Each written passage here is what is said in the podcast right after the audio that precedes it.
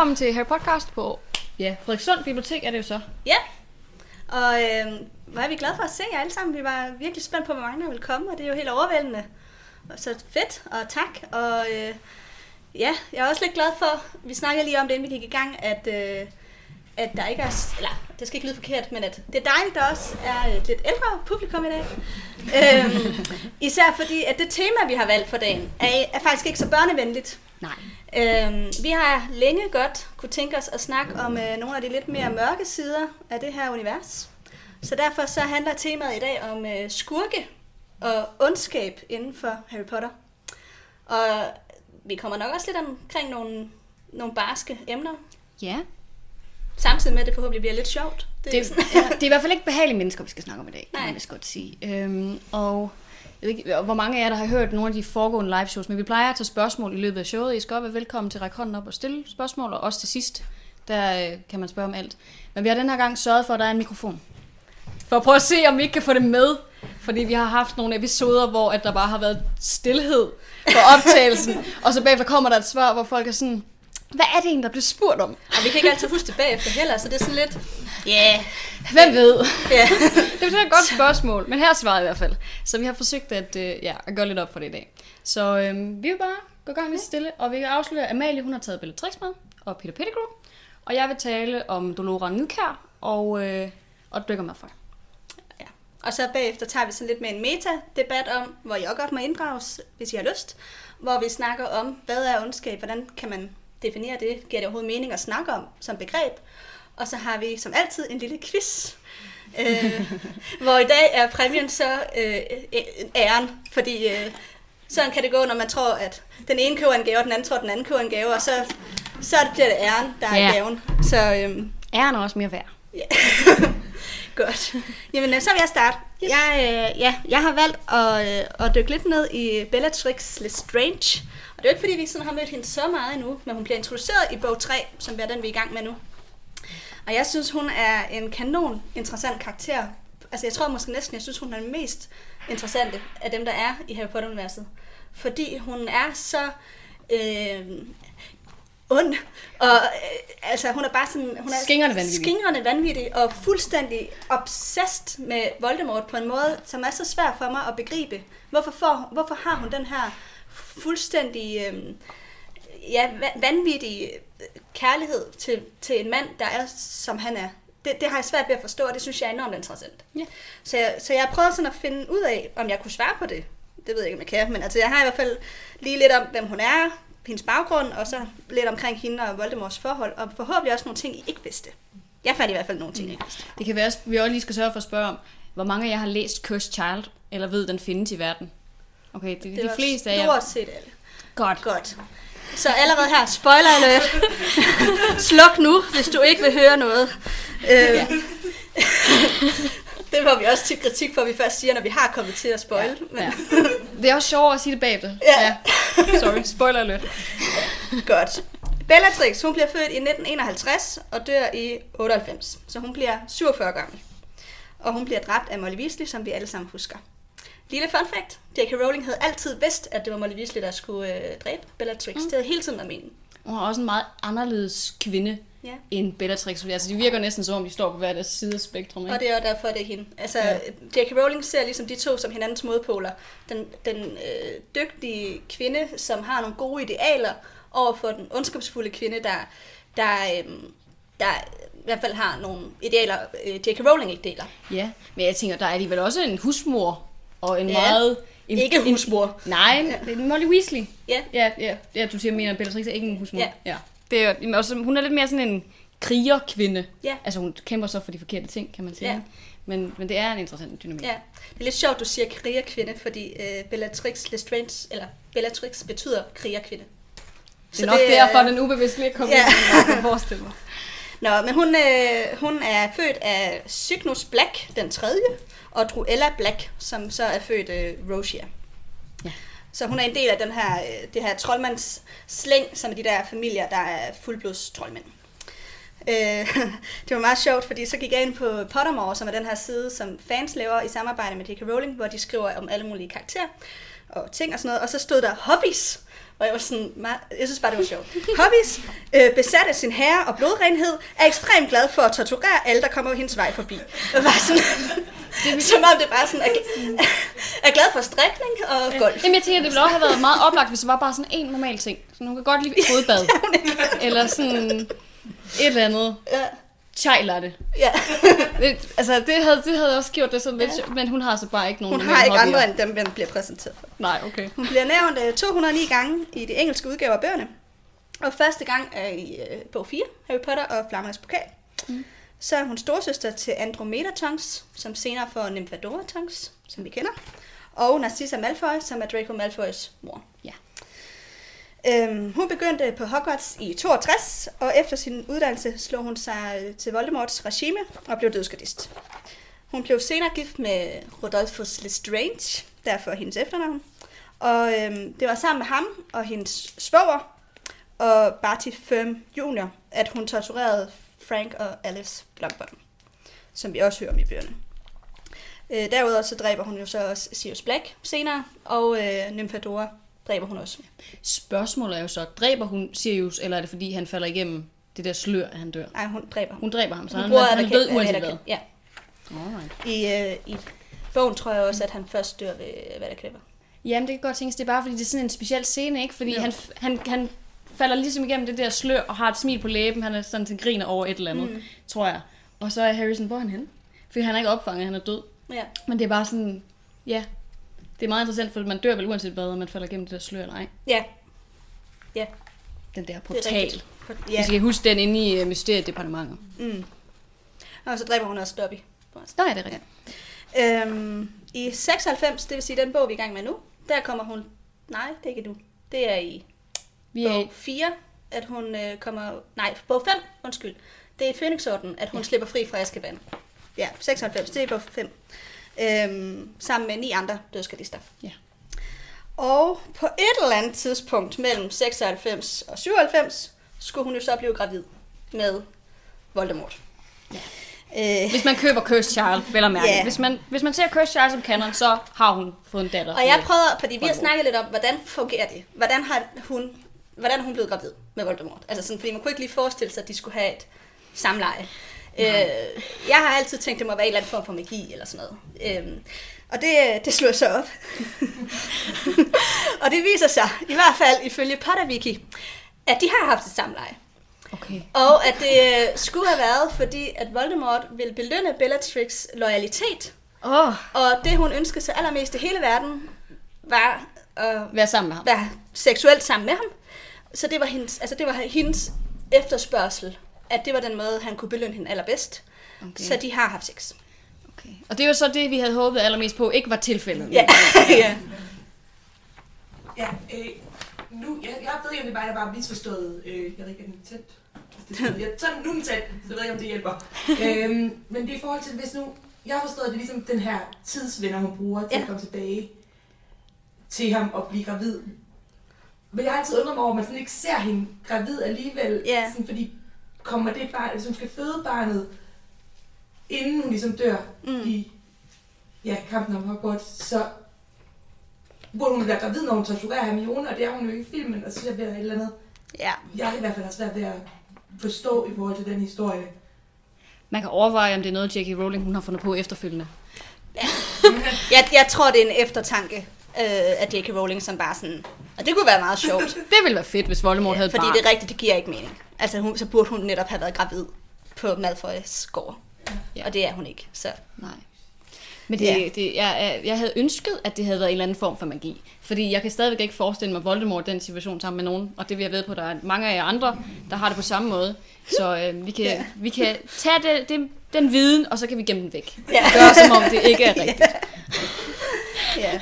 Men øhm, hun blev så opdraget i det her hjem af fuldblodsmagikere, som, hvor hun også blev opdraget i en ideologi, hvor man var meget stolt af den her fuldblodsstatus. Altså det er også hendes forældres holdning, øhm, og det er på mange måder vigtigere for hende, at man er fuldblodsmagiker, end øh, at man har kærlighed til hinanden. Og hun siger mm. også, at hun er klar til at dræbe samtlige familiemedlemmer, som ikke bekender sig til Voldemorts regime. Altså det er hendes... Øhm, Hun dræber jo faktisk også flere. Ja, det gør hun. Ja, både øh, Nymphadora og Sirius. Ja. Øhm, ja, altså det, det er alt overvejende det vigtigste. Øh, men hun er så også, altså hun er jo så også blevet opdraget hjem, hvor det er den holdning, man har haft. Mm-hmm. Øhm, så, så hun er heller ikke blevet præsenteret for andre ideologier, hvis man Nej. kan kalde det en ideologi. Men, Det, men, det tror jeg godt, man kan. Og ting er jo også, ud fra hvad jeg har læst om hende, så skulle det der forhold, hun havde til Rodolfo Str- Lestrange, Ja. ja. være mere eller et arrangeret ægteskab end noget som helst andet. Ja. Fordi hun taler om, aldrig om ham. Der bliver aldrig nævnt nogen form for kærlighed mellem dem. Hun er faktisk ret ligeglad med ham. Ja, jamen det er, det er også, altså jeg, det jeg har læst om deres ægteskab er, at det var, der var ikke nogen kærlighed. Det de var sammen om, det var at skulle, skulle øh, tjene Voldemort. Ja. Og det var de ligesom begge to enige om, at det var deres var formål godt. med det ægteskab. Men, men, øhm, men nej, de har ikke haft kærlige følelser for hinanden. Mm. Det har de ikke. Øhm, ja. Der er, der, der er faktisk ret meget, der tyder på, at den eneste Bellatrix nogensinde har haft sådan, på den måde kærlige følelser for, det er Voldemort Mm-hmm. som hun var forelsket i. Øhm, ja. Der står flere steder, hun snakker til ham i et romantisk toneleje. Altså sådan okay. inde på de her sider, jeg fandt om hende. Øh, man kan sige, altså hende og Voldemorts forhold er sådan, ja, det er lidt specielt. Øh, jeg, jeg tænker lidt, at hun er den mest fanatiske og lojale af hans følgere, og det tror jeg egentlig også, han selv synes, hun er. Ja. Det synes hun også, hun er. Altså hun synes jo, hun er bedre end alle de andre dødskadister. Øhm, Ja. Men jeg tror også, hun tror mere på det, han siger, end han selv tror på det. Fordi han er jo... ja. Jeg, jeg tror, Voldemort er lidt, lidt, ligeglad, så længe han bare får magten og får lov til at leve mm. evigt. Men, men hun er, har ligesom købt den der ideologi. Jamen det er rigtigt, for hende handler det måske mere om ideologien end magten Ja. i det. Hvis det er nok også noget magt. Men, Ja, ja, men jeg, jeg men- tror, hun er meget med på rent blod. At det er ja, det eneste rigtige. at det er det, det hele handler om. Ja.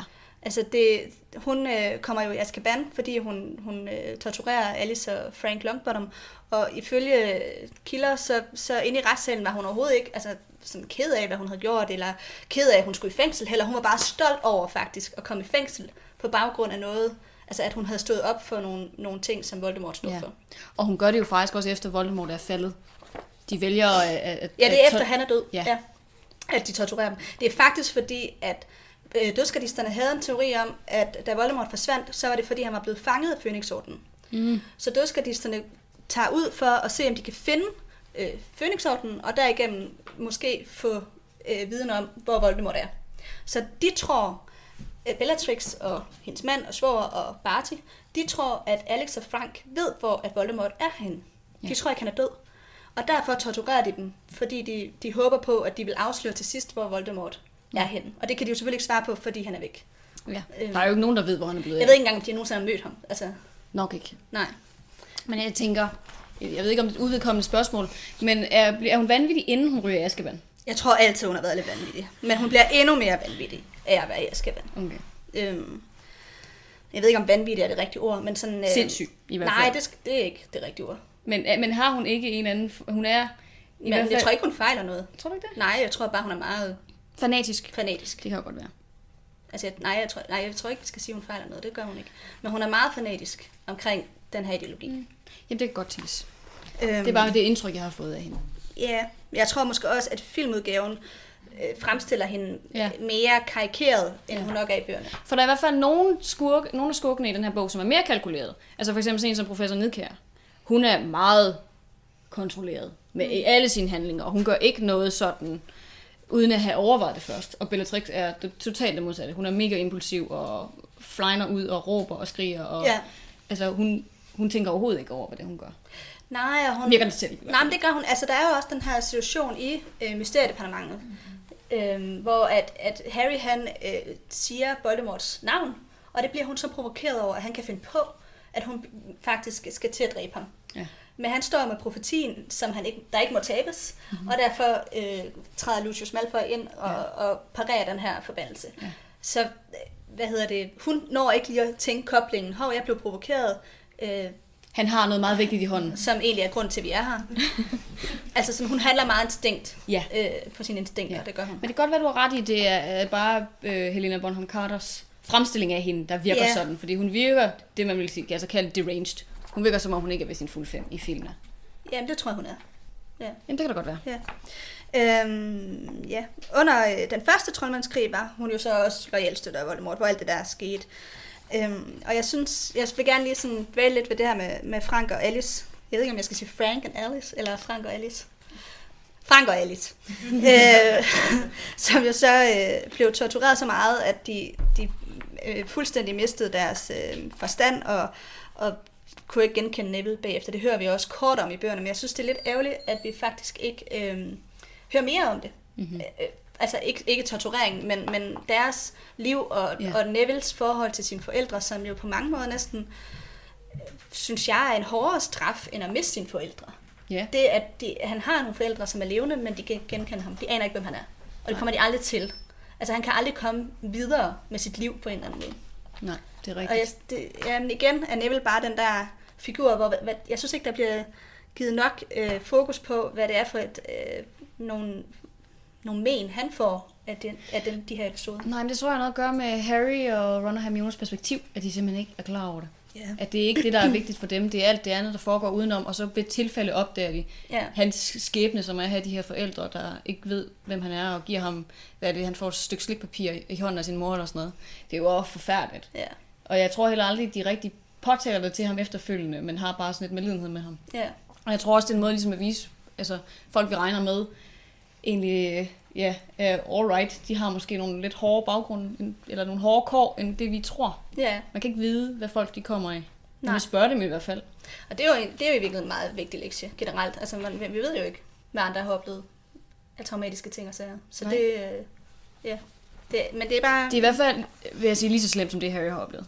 Men der er aldrig Ja. rigtig nogen, der påtaler det, eller Nej. giver ham noget anerkendelse for det, han har været ude for, ja. virker det til.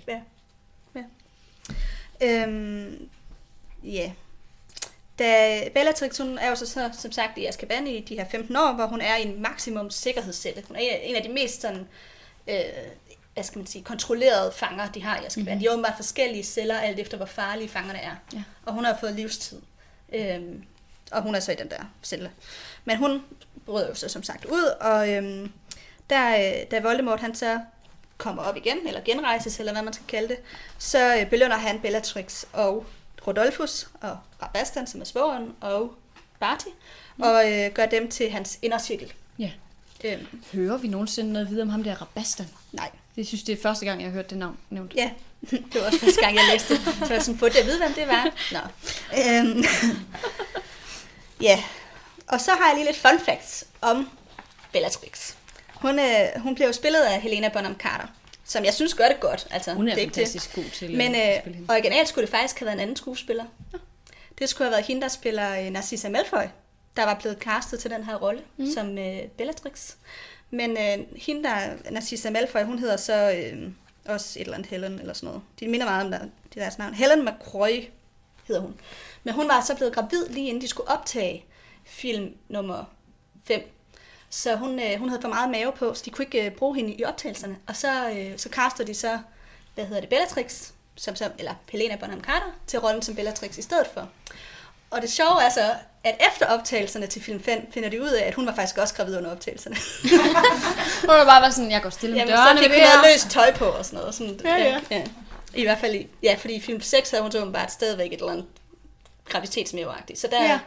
ja. så var noget, løsere tøj på. Men det fungerer jo også fint nok med, hvis hun jo så skulle være gravid med Voldemorts barn, kan man sige. Gud, der er kobling. Det kan... Altså, så løser det hele sig jo. ja, I hvert fald på en eller anden måde. ja. Hun har været gravid på et eller andet tidspunkt i løbet af filmen. Ja, Ved I nu. med eller uden Voldemort. Voldemort. Voldemort. øhm, I filmene så står hun altid til højre for Voldemort, og det er et bevidst filmets trick, fordi at det altid er øh, den, der står til højre, som bliver opfanget som den mest loyale karakter. Okay. Så det er, det er bare sådan en lille ting. Øhm, så får man at vide på et eller andet tidspunkt i bøgerne, at Snape og Bellatrix har været venner, mens de har gået på Hogwarts. Men det kan de ikke have været, fordi Bellatrix, hun går ud af skolen i 1969, og Snape han starter altså først i 71. Så hun er en del ældre end ham, faktisk. Hun er en del ældre end ham.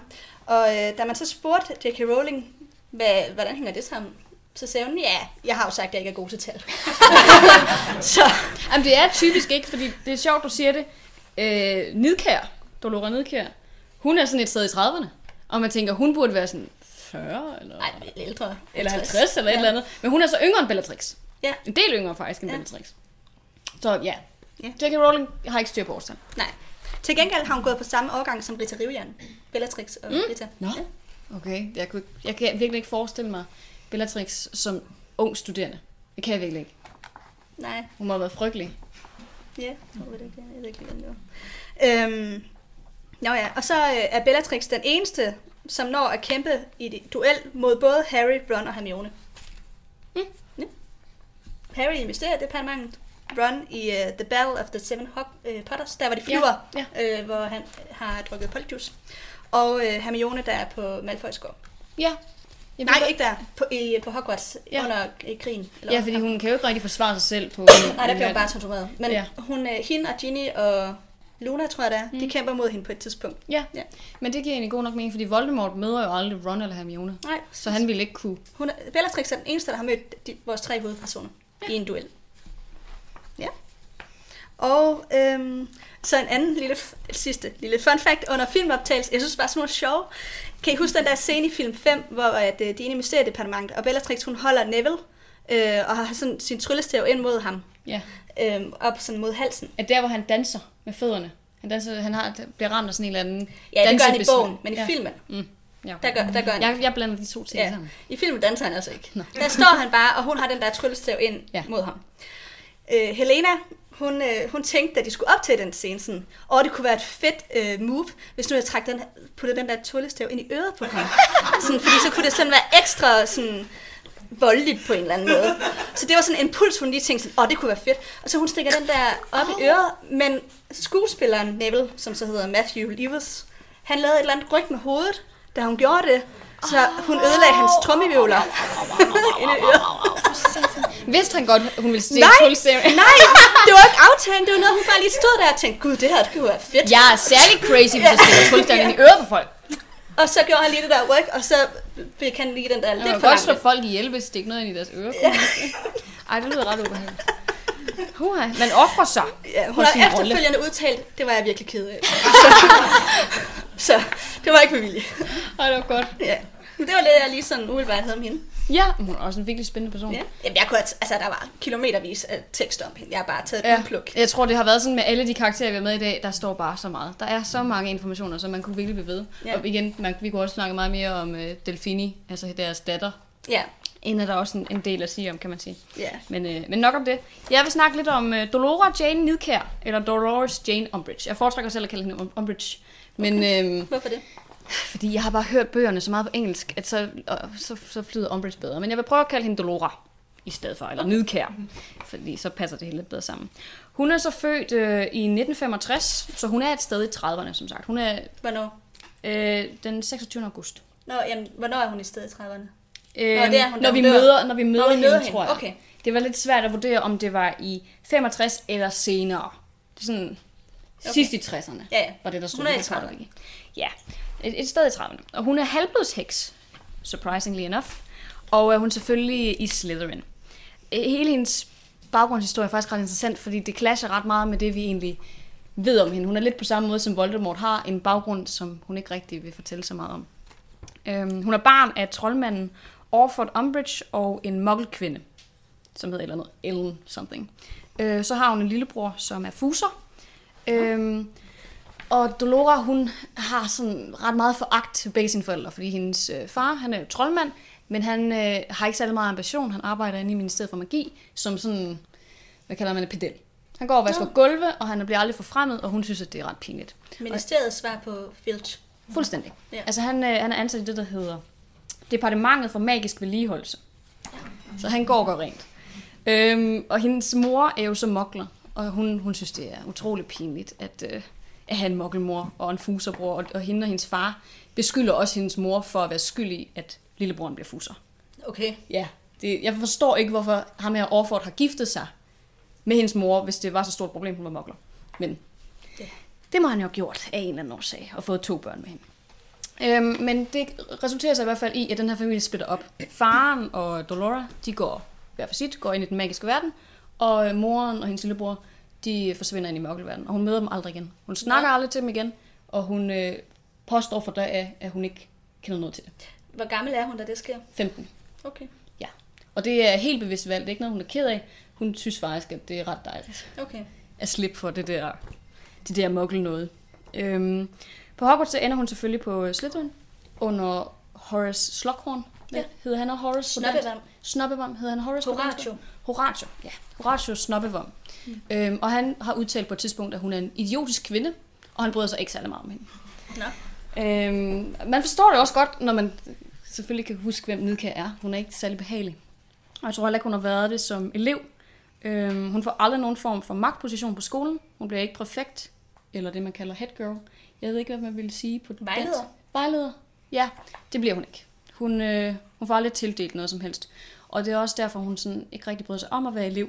Fordi hun føler ligesom, hun kan, hun kan gøre mere ved at udøve lidt magt. Mm.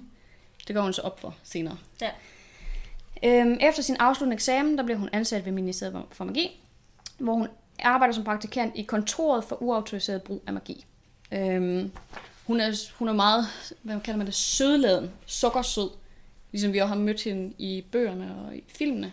Det her med, med det lyserøde og mm. taler med sådan en lille pigestemme. Øhm, og sådan er hun også inde i Ministeriet for Magi, selvfølgelig. Det er hendes personlighed. Og så har hun tendens til ligesom at påtage sig æren for andre folks arbejde. Så hun bliver ret hurtigt forfremmet. Allerede inden hun er 30, der bliver hun ligesom leder for det her kontor. Ligesom Klitter ikke smør. Ja, hun, hun, er, hun er god til ligesom at summere sig ind på folk, og så har hun også masser af ambitioner. Ja. Altså hun vil frem i verden. Hun vil gerne arbejde hårdt, bare for de forkerte mål, hvis man kan sige det sådan. Ja, men altså, der, der kan man jo så, hvis man sammenligner hende med Bellatrix, hvor Bellatrix handlede det lidt mere om øh, en ideologi, eller sådan en overordnet tanke om, hvad, hvordan skal samfundet indrettes, der handler mm. det så mere for hende om magt. Hun vil gerne have magt. Hun, er, hun vil Så, virkelig så, så det gerne er have magt. ligegyldigt, hvordan. Ja, Ja. det er det faktisk. Øhm, jeg tror nu også, hun tror meget på det her med rent blod. Men det er mere magten, der er vigtig egentlig. Det er også sjovt at tro på rent blod, når man selv er halvblods. Men Ja, men det er Voldemort jo. ja, fred være med det. Hvilket Bellatrix forresten ikke tror på. Nej, jeg kunne godt forestille mig, at hun er sådan en type, der jo bare vil fornægte det. Jamen, det, hun fornægter det. Hun tror ikke på, at han er, kan være halvblodstrømper. Nej. Men han har vel heller aldrig sagt til hende, at det, det var tilfældet. Nej, jeg tror ikke, det er noget, der sådan er blevet talesat så meget. Og så øh, Harry siger det vist på et tidspunkt, hvor hun er sådan, det passer ikke. Mm. Og altså, hun, hun vil ikke høre på det. Nej, det forstår jeg også godt. Det gør det også det hele nemmere, hvis han er fuldblods, kan man sige. Ja. Øhm, hun bliver i hvert fald forfremmet til chef for det her kontor, inden hun bliver 30. Og så ender hun med at arbejde som senior undersekretær for Cornelius Fudge. Det er jo så der, hvor vi møder hende i bog 5, hvor hun, øh, hun sidder i den her, det her højmagirat, Wisengamot, og skal øh, retsforfølge Harry. Øhm, han, han slipper jo så heldigvis, uden nogen straf. Mm. Øhm, så hun, hun når faktisk at stige ret meget i graderne på sådan forholdsvis få år. Mens hun så er inde i Ministeriet for Magi, så, har, så er hendes, arbejder hendes far der jo selvfølgelig også. Hun, øh, hun kommer ind som praktikant, men hun tvinger ham faktisk til at gå på pension. Fordi hun synes, det er så pinligt, at han er pedel derinde, at hun siger, du forsvinder Nå. ud i skyggerne, fordi jeg vil ikke kende til ved dig. Ej, er hun ja, virkelig usympatisk. Hun er virkelig usympatisk. Og så øh, efterfølgende alle kollegaer, der sådan spørger hende ind til ham der Nidkær, der rendte rundt og vaskede gulv. Er han i familie med dig? Så er hun sådan, nej, nej, nej. Det, min far var medlem af The Wisengamot, og påstår, hun er medlem af sådan en fuldblodsfamilie. Og det er jo faktisk også øhm, den her medaljon, som hun får. Hun køber den af, hvad hedder han nu? Mandongus Fletcher? Ja. Hun køber Slytherin Medaljongen. medaljongen, og har den så på i bog 7, da de skal ind og, og tage den fra hende i Ministeriet for Magi. Og det er jo også en måde at vise, at hun er fuldblods ved at have sådan et arvestykke. Ja. Får hun det til at virke, som om hun er i familie med, med Slytherin-familien, ikke? Mm. eller Gaunt-familien. Ja. Så det er jo også en måde at gøre det på. Hun har virkelig meget Jeg behov. ved, ikke, om, jeg ved dog ikke, om hun ved, at, det her, at den her medaljon har noget med Slytherin at gøre. Det tror jeg heller ikke. Men der er det der S på, og der er en slange på. Ja, det? men jeg tror, det godt være, jeg husker forkert, men jeg tror bare, hun er fascin... altså, jeg tror bare, hun godt kan se det et værdifuldt smykke. Ja. Mere end hun måske lige ved, hvor det stammer fra. Hun ved, det er et troldmands arvestykke af en eller anden art. Ja. Og det giver hende noget, øh, noget anerkendelse og noget, Ja. ja. no, no, nogle familier, hun kan trække på i hvert fald, som ikke er Ja. Ja. mokkelfødte. Plus, det, det, det er jo også en hårdkoks, så det har jo også det her, øhm, det her ondskabsulmende noget i sig, Ja, som det- hun nok også bliver fascineret af. Ja, det gør hende i hvert fald kun stærkere. Ja. Hun bliver ikke sværere af at have på sig, sådan som alle andre gør. Nej. Øhm, så ja, det, hun, hun hygger sig rigtig meget inde i det her ministerie, kan jeg vist godt sige. Øh, hun bliver aldrig gift, og hun gør et ihærdigt forsøg på det. Hun forsøger ligesom at charmere flere af sine overordnede, Nå, fordi hun vil gerne have, hun vil gerne have magt jo. altså prøver hun også at lægge an på Fudge? Det ved jeg ikke. Altså, ja, det, der, der står ikke specifikt, hvem hun skulle være interesseret i. Hun, det, det lader bare som om, at hun har forsøgt ligesom at, at komme ind i varmen hos nogen, fordi hun vil gerne have en magtfuld mand Ja, ved sin side. ja. Men der er så ikke rigtig nogen, der bryder sig om hende. De kan godt lide hendes ambition, og de kan godt lide, at hun arbejder meget hårdt for det, hun gerne vil. Men hun er jo ikke en særlig behagelig person sådan. Synes du ikke? Nej, og det, og det tror jeg, det opdager alle, som kommer tæt på hende. Det går ligesom op for dem, okay, hun har nogle ret vanvittige synspunkter. Hun er jo meget bange for halvblodsvæsener, mm. halvblodsmennesker, øh, eller halv, halvvæsener, mener jeg. Øh, sådan kæmper. Og øh, alt, der er halvt, halv vila, mm. og sådan nogle ting. Halv dværge, eller det ved jeg ikke. Nisser, ja. hedder de. Altså det, det kan hun slet ikke. Hun synes, det er meget mærkeligt, at, at være noget andet end, end menneske. Så, så det kan hun ikke rigtig forholde sig til. Og når hun får et øh, glas sherry, så kan hun godt finde på at sidde og sige sådan nogle ting, mm. som er meget langt ude. Og, det er også akavet for dem, der selv tror på Ja. sådan noget ideologi. Hun er meget ekstrem. Ja. Og det finder vi også ud af i bog 5, hvor vi møder hende. Jeg sidder faktisk selv og hører den lige pt. Den er meget god. Øhm. Engelsk, så. engelsk. Ja, med Stephen Fry. Ja, med Ja. Stephen Fry lige præcis. Fortæl lige det der fun fact, du sagde før. Øh, jeg ved ikke, hvor mange af jer, der har hørt bøgerne som på lydbøger. Nej, men i den engelske udgave, der er det Stephen Fry, der, der indtaler dem. Og øh, han havde på et tidspunkt sagt, mens han, øh, mens han indtalte den første bog, og det var da en sød lille historie, og hun måtte have held og lykke med den. De andre var vist ikke blevet udgivet nu på det tidspunkt. Altså, det sagde han til J.K. Rowling, eller Ja, men det, det tror jeg. Det har været sådan et eller andet den retning. I må ikke Nej, tage mig 100% på ordet, men det var sådan den retning. Og så, så havde han problemer med at sige, uh, he pocketed it, altså putte et eller andet ned i lommen. Han kunne, Ja. han kunne ikke sige den sætning, det kan jeg så heller ikke så godt. Så hun valgte at putte det ind i sådan, de næste fire bøger. Fordi hun vidste, at han skulle også indtale resten. så hvis man hører dem, så kan man høre, at det kommer i, sådan, i løbet af de der første par bøger, det der, den der sætning, hvor han bare sidder sådan, "Øh, he pocketed it. Det er heller ikke Verdens bedste straf. Ja. Det er heller ikke særlig nemt at sige. Ja, det var lige et fun fact. Ja. Øhm, men ja, resten er jo historie med, med Dolores Nedkær, fordi vi møder hende jo i bog 5, hvor hun, øh, hun vi møder hende i højmageratet, og så kommer hun ind og bliver lærer på skolen, og er jo forfærdelig på alle måder. Torturerer elever og, og mishandler dem, og er ude efter alle lærerne, forsøger jo at torturere eleverne decideret på et tidspunkt, og for Harry til at skære sig selv i håndryggen og sådan nogle ting. Hun er faktisk den eneste anden, udover Voldemort, der har påført et permanent ar på Harry. Ja. Så det siger også noget om, hvor forfærdelig hun er. Øhm, men efter bog 5, der øh, rører hun jo så ud af skolen. Hun, øh, hun bliver jag- jaget på flugt af Peeves, tror jeg. Mm. Øhm, og bliver så faktisk ansat i ministeriet igen. Fordi der er ikke rigtig nogen, det er ikke rigtig gået op for nogen, at hun har været sådan misbrugt sin magt, og vi er alligevel også ligeglade, fordi Voldemort er ved at overtage Mm. alt. Så hun kommer ind i ministeriet for, for magi igen, kommer tilbage til sin gamle stilling, og da Voldemort så overtager det hele, der har hun bare en fest. Fordi dødsgardisterne finder jo ret hurtigt ud af, at hun egentlig har mere til fælles med dem, end hun har med Dumbledore. Så hun bliver øhm, overhovedet for det, der hedder sådan registrering af mokkelfølge, tror jeg. Ja. Hvor hun sidder og skal ligesom retsforfølge dem, som de mener har taget magi, eller stjålet magi fra rigtige magikere. Fordi... Det er der, hvor de har det der slogan med, du har ikke noget, eller hvis du ikke har noget at skjule, har du ikke noget frygte. Ja. Det har de så taget direkte. Altså, det er også sådan, man hører i dag med overvågningsargumenter. Ja. Sådan, øh, jamen, hvis, jamen, hvis du ikke har noget at skjule, så har du ikke noget at frygte. Eller sådan, mm. Det er sådan lidt, der bliver brugt tit i medierne. Hvilket jeg faktisk synes er lidt interessant, fordi det, det st- sl- eller den, hvad skal man sige? Det lugter slogan. lidt af fascisme. Det stammer fra Goebbels. Det var ja. Ham, der fandt på det slogan. Det var Goebbels, der det, sagde det, det er dengang ikke- under nazismen. Hvis du ikke har noget at skjule, har du ikke noget at frygte. Og det er så siden blevet brugt af, jeg ved ikke hvor mange De i, bruger det i- i overvågningsdebatter, ja. Og nu hvidkern. Ja, også i lufthavnen, tror jeg.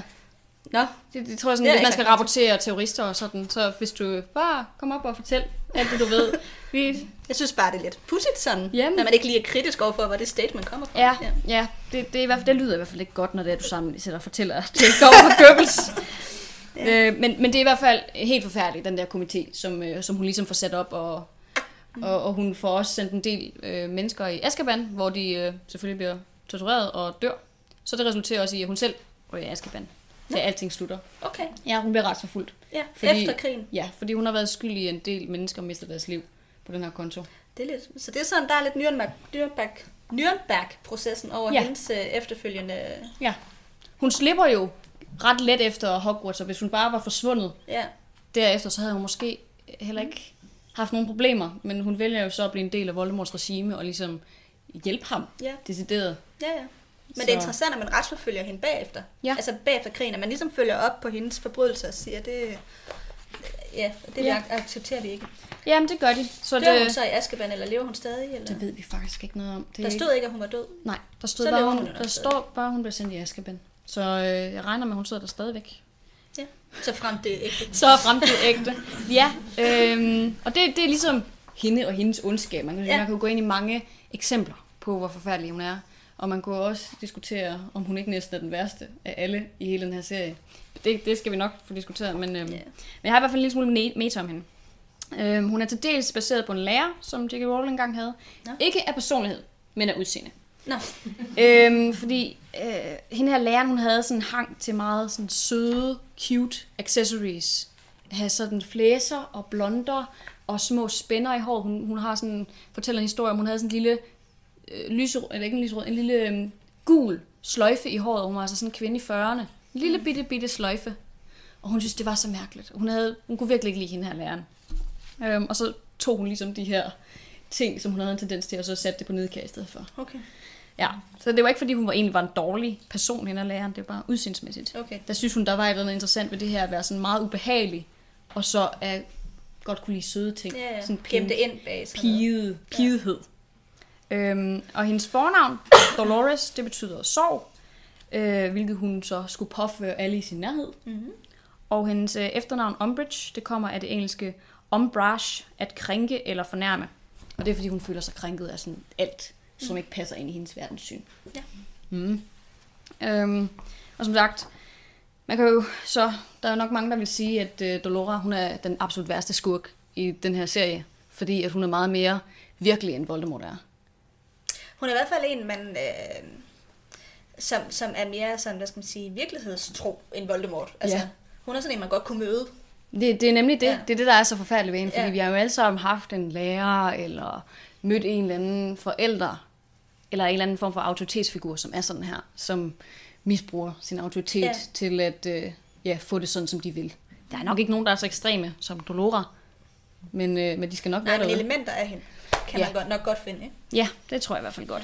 Øhm, Rowling, hun har faktisk også selv skrevet, at Dolora, hun er en af de karakterer, som hun bryder sig absolut mindst om. Ja. Og hun synes virkelig, hun er forfærdelig. Og hende, der spiller hende i filmen, er også sådan, hun er, hun er forfærdelig. Virkelig redselsfuldt menneske. Altså skuespilleren. Skuespilleren synes, hun er Når frygtelig. skuespilleren synes, at hendes karakter... Ja, ja, ja. Nå, jeg troede, du mente, at skuespilleren også var træls. Nej, nej, nej, nej, nej, nej, nej. Nej, skuespilleren synes, karakteren var forfærdelig. At spille. Ja. Nej, ikke at spille, Men- men, men, men bare, at hendes personlighed var så Okay. modbydelig. Ja. Jeg ved ikke, om hun havde noget imod at spille hende. Det tror jeg simpelthen ikke. Jeg tror, hun synes, det var en god rolle. Ja. Fordi der er jo også altså, der er nogle nuancer. ja. Hun er jo interessant at spille, modsat Ja, bare at være sådan, det ved jeg ikke, sød, kunne man forestille sig. ja. Øhm, og ja, det er jo nok, altså den her, det her, den her uoverensstemmelse mellem at være så piget og, og lille, eller lille pige sød og lyserød, og have de her klamme tallerkener med kattekillinger, Mm. de der platter, som hun har hængende inde på sit, øhm, inde på sit kontor, og der er flæs over det hele, og så bare være så modbydelig og virkelig elske, at andre de kommer til skade. Mm. For det gør hun jo. Hun nyder jo, at Harry han sidder og, og, og skal skrive det der ind i Ja. hånden på sig selv. Jamen, hun, er lidt, øh, hun er lidt sadistisk i skjul. Ja, det kunne Ja. ja. i hvert fald godt virke lidt sådan. Mm. Øhm, hun er i hvert fald meget grusom, fordømmende og, og absolut uden moral. Så længe det bare bliver sådan, som hun vil have det, mm. så er hun faktisk ligeglad. Øhm, og så er, der, så er der selvfølgelig det her med, at der er ikke rigtig nogen grund til, at hun er en dårlig person. Hun har ikke nogen baggrund, som skulle gøre op for det her, ligesom Voldemort har for eksempelvis. Altså han er Nej. Undfanget under en kærlighedseliksir, og har aldrig oplevet kærlighed fra en forælder eller noget som helst. Og hun er bare sådan, ja, hun har en mokkelmor og en fusebror. Og Ja, hun har ikke nogen grund til at udvikle sig på den her måde. der skulle i hvert fald ikke være noget sådan miljømæssigt, Nej. der skulle gøre, at hun var sådan her. Hun er, hun er bare et dårligt menneske, Ja, virker det til. virker det til. Ja. Øhm, så ja. Øhm, og som jeg fandt noget inde på Reddit, som jeg synes var en ret god sådan, måde at stille det op. At forskellen på Dolora og Voldemort er, at han er ligesom den skurk, vi frygter, og Dolora, hun er den skurk, som vi selv kender og har mødt i vores liv. Ja, Så det er nok derfor, hun er værre. ja, Eller nogen synes, hun er værre. ja. Ja. Jeg har dog aldrig haft mareridt om hende. Jeg har haft mange mareridt som Voldemort. Ja. Jeg tror ikke, jeg har haft meget om nogen fra Harry Potter. Nej, jeg ved heller ikke. Ja, ja. det har jeg tit. Men jeg synes, jeg synes, hun virker mere forfærdelig, fordi Voldemort slår dig bare ihjel. Han er bare ligeglad med Ja. dig. Men Dolora, hun nyder ligesom, at du dør. Jamen, jeg er bange for, at han torturerer mig. Jeg tror, Altså, jeg har sådan en drøm, der går igen, hvor jeg flyver på en kost, og så flyver han efter mig. okay. Ja, det, too much information. Jamen, jeg, jeg synes, jeg, jeg har på fornemmelsen, at hun ville synes, processen med ligesom at gøre dit liv til et helvede, var meget mere spændende, end han synes. For du, Ja. er bare, du er en flue på væggen for Voldemort, Ja. og for Dolores Nedkær, der er du ligesom underholdning. Ja, Jeg, jeg synes lidt, at det er der forskellen er. ja, det er nok rigtigt. Det er Men godt, at vi spændende kan blive drøm. roligt, man. Spændende drøm. jeg tror, jeg drømte om Hogwarts en gang.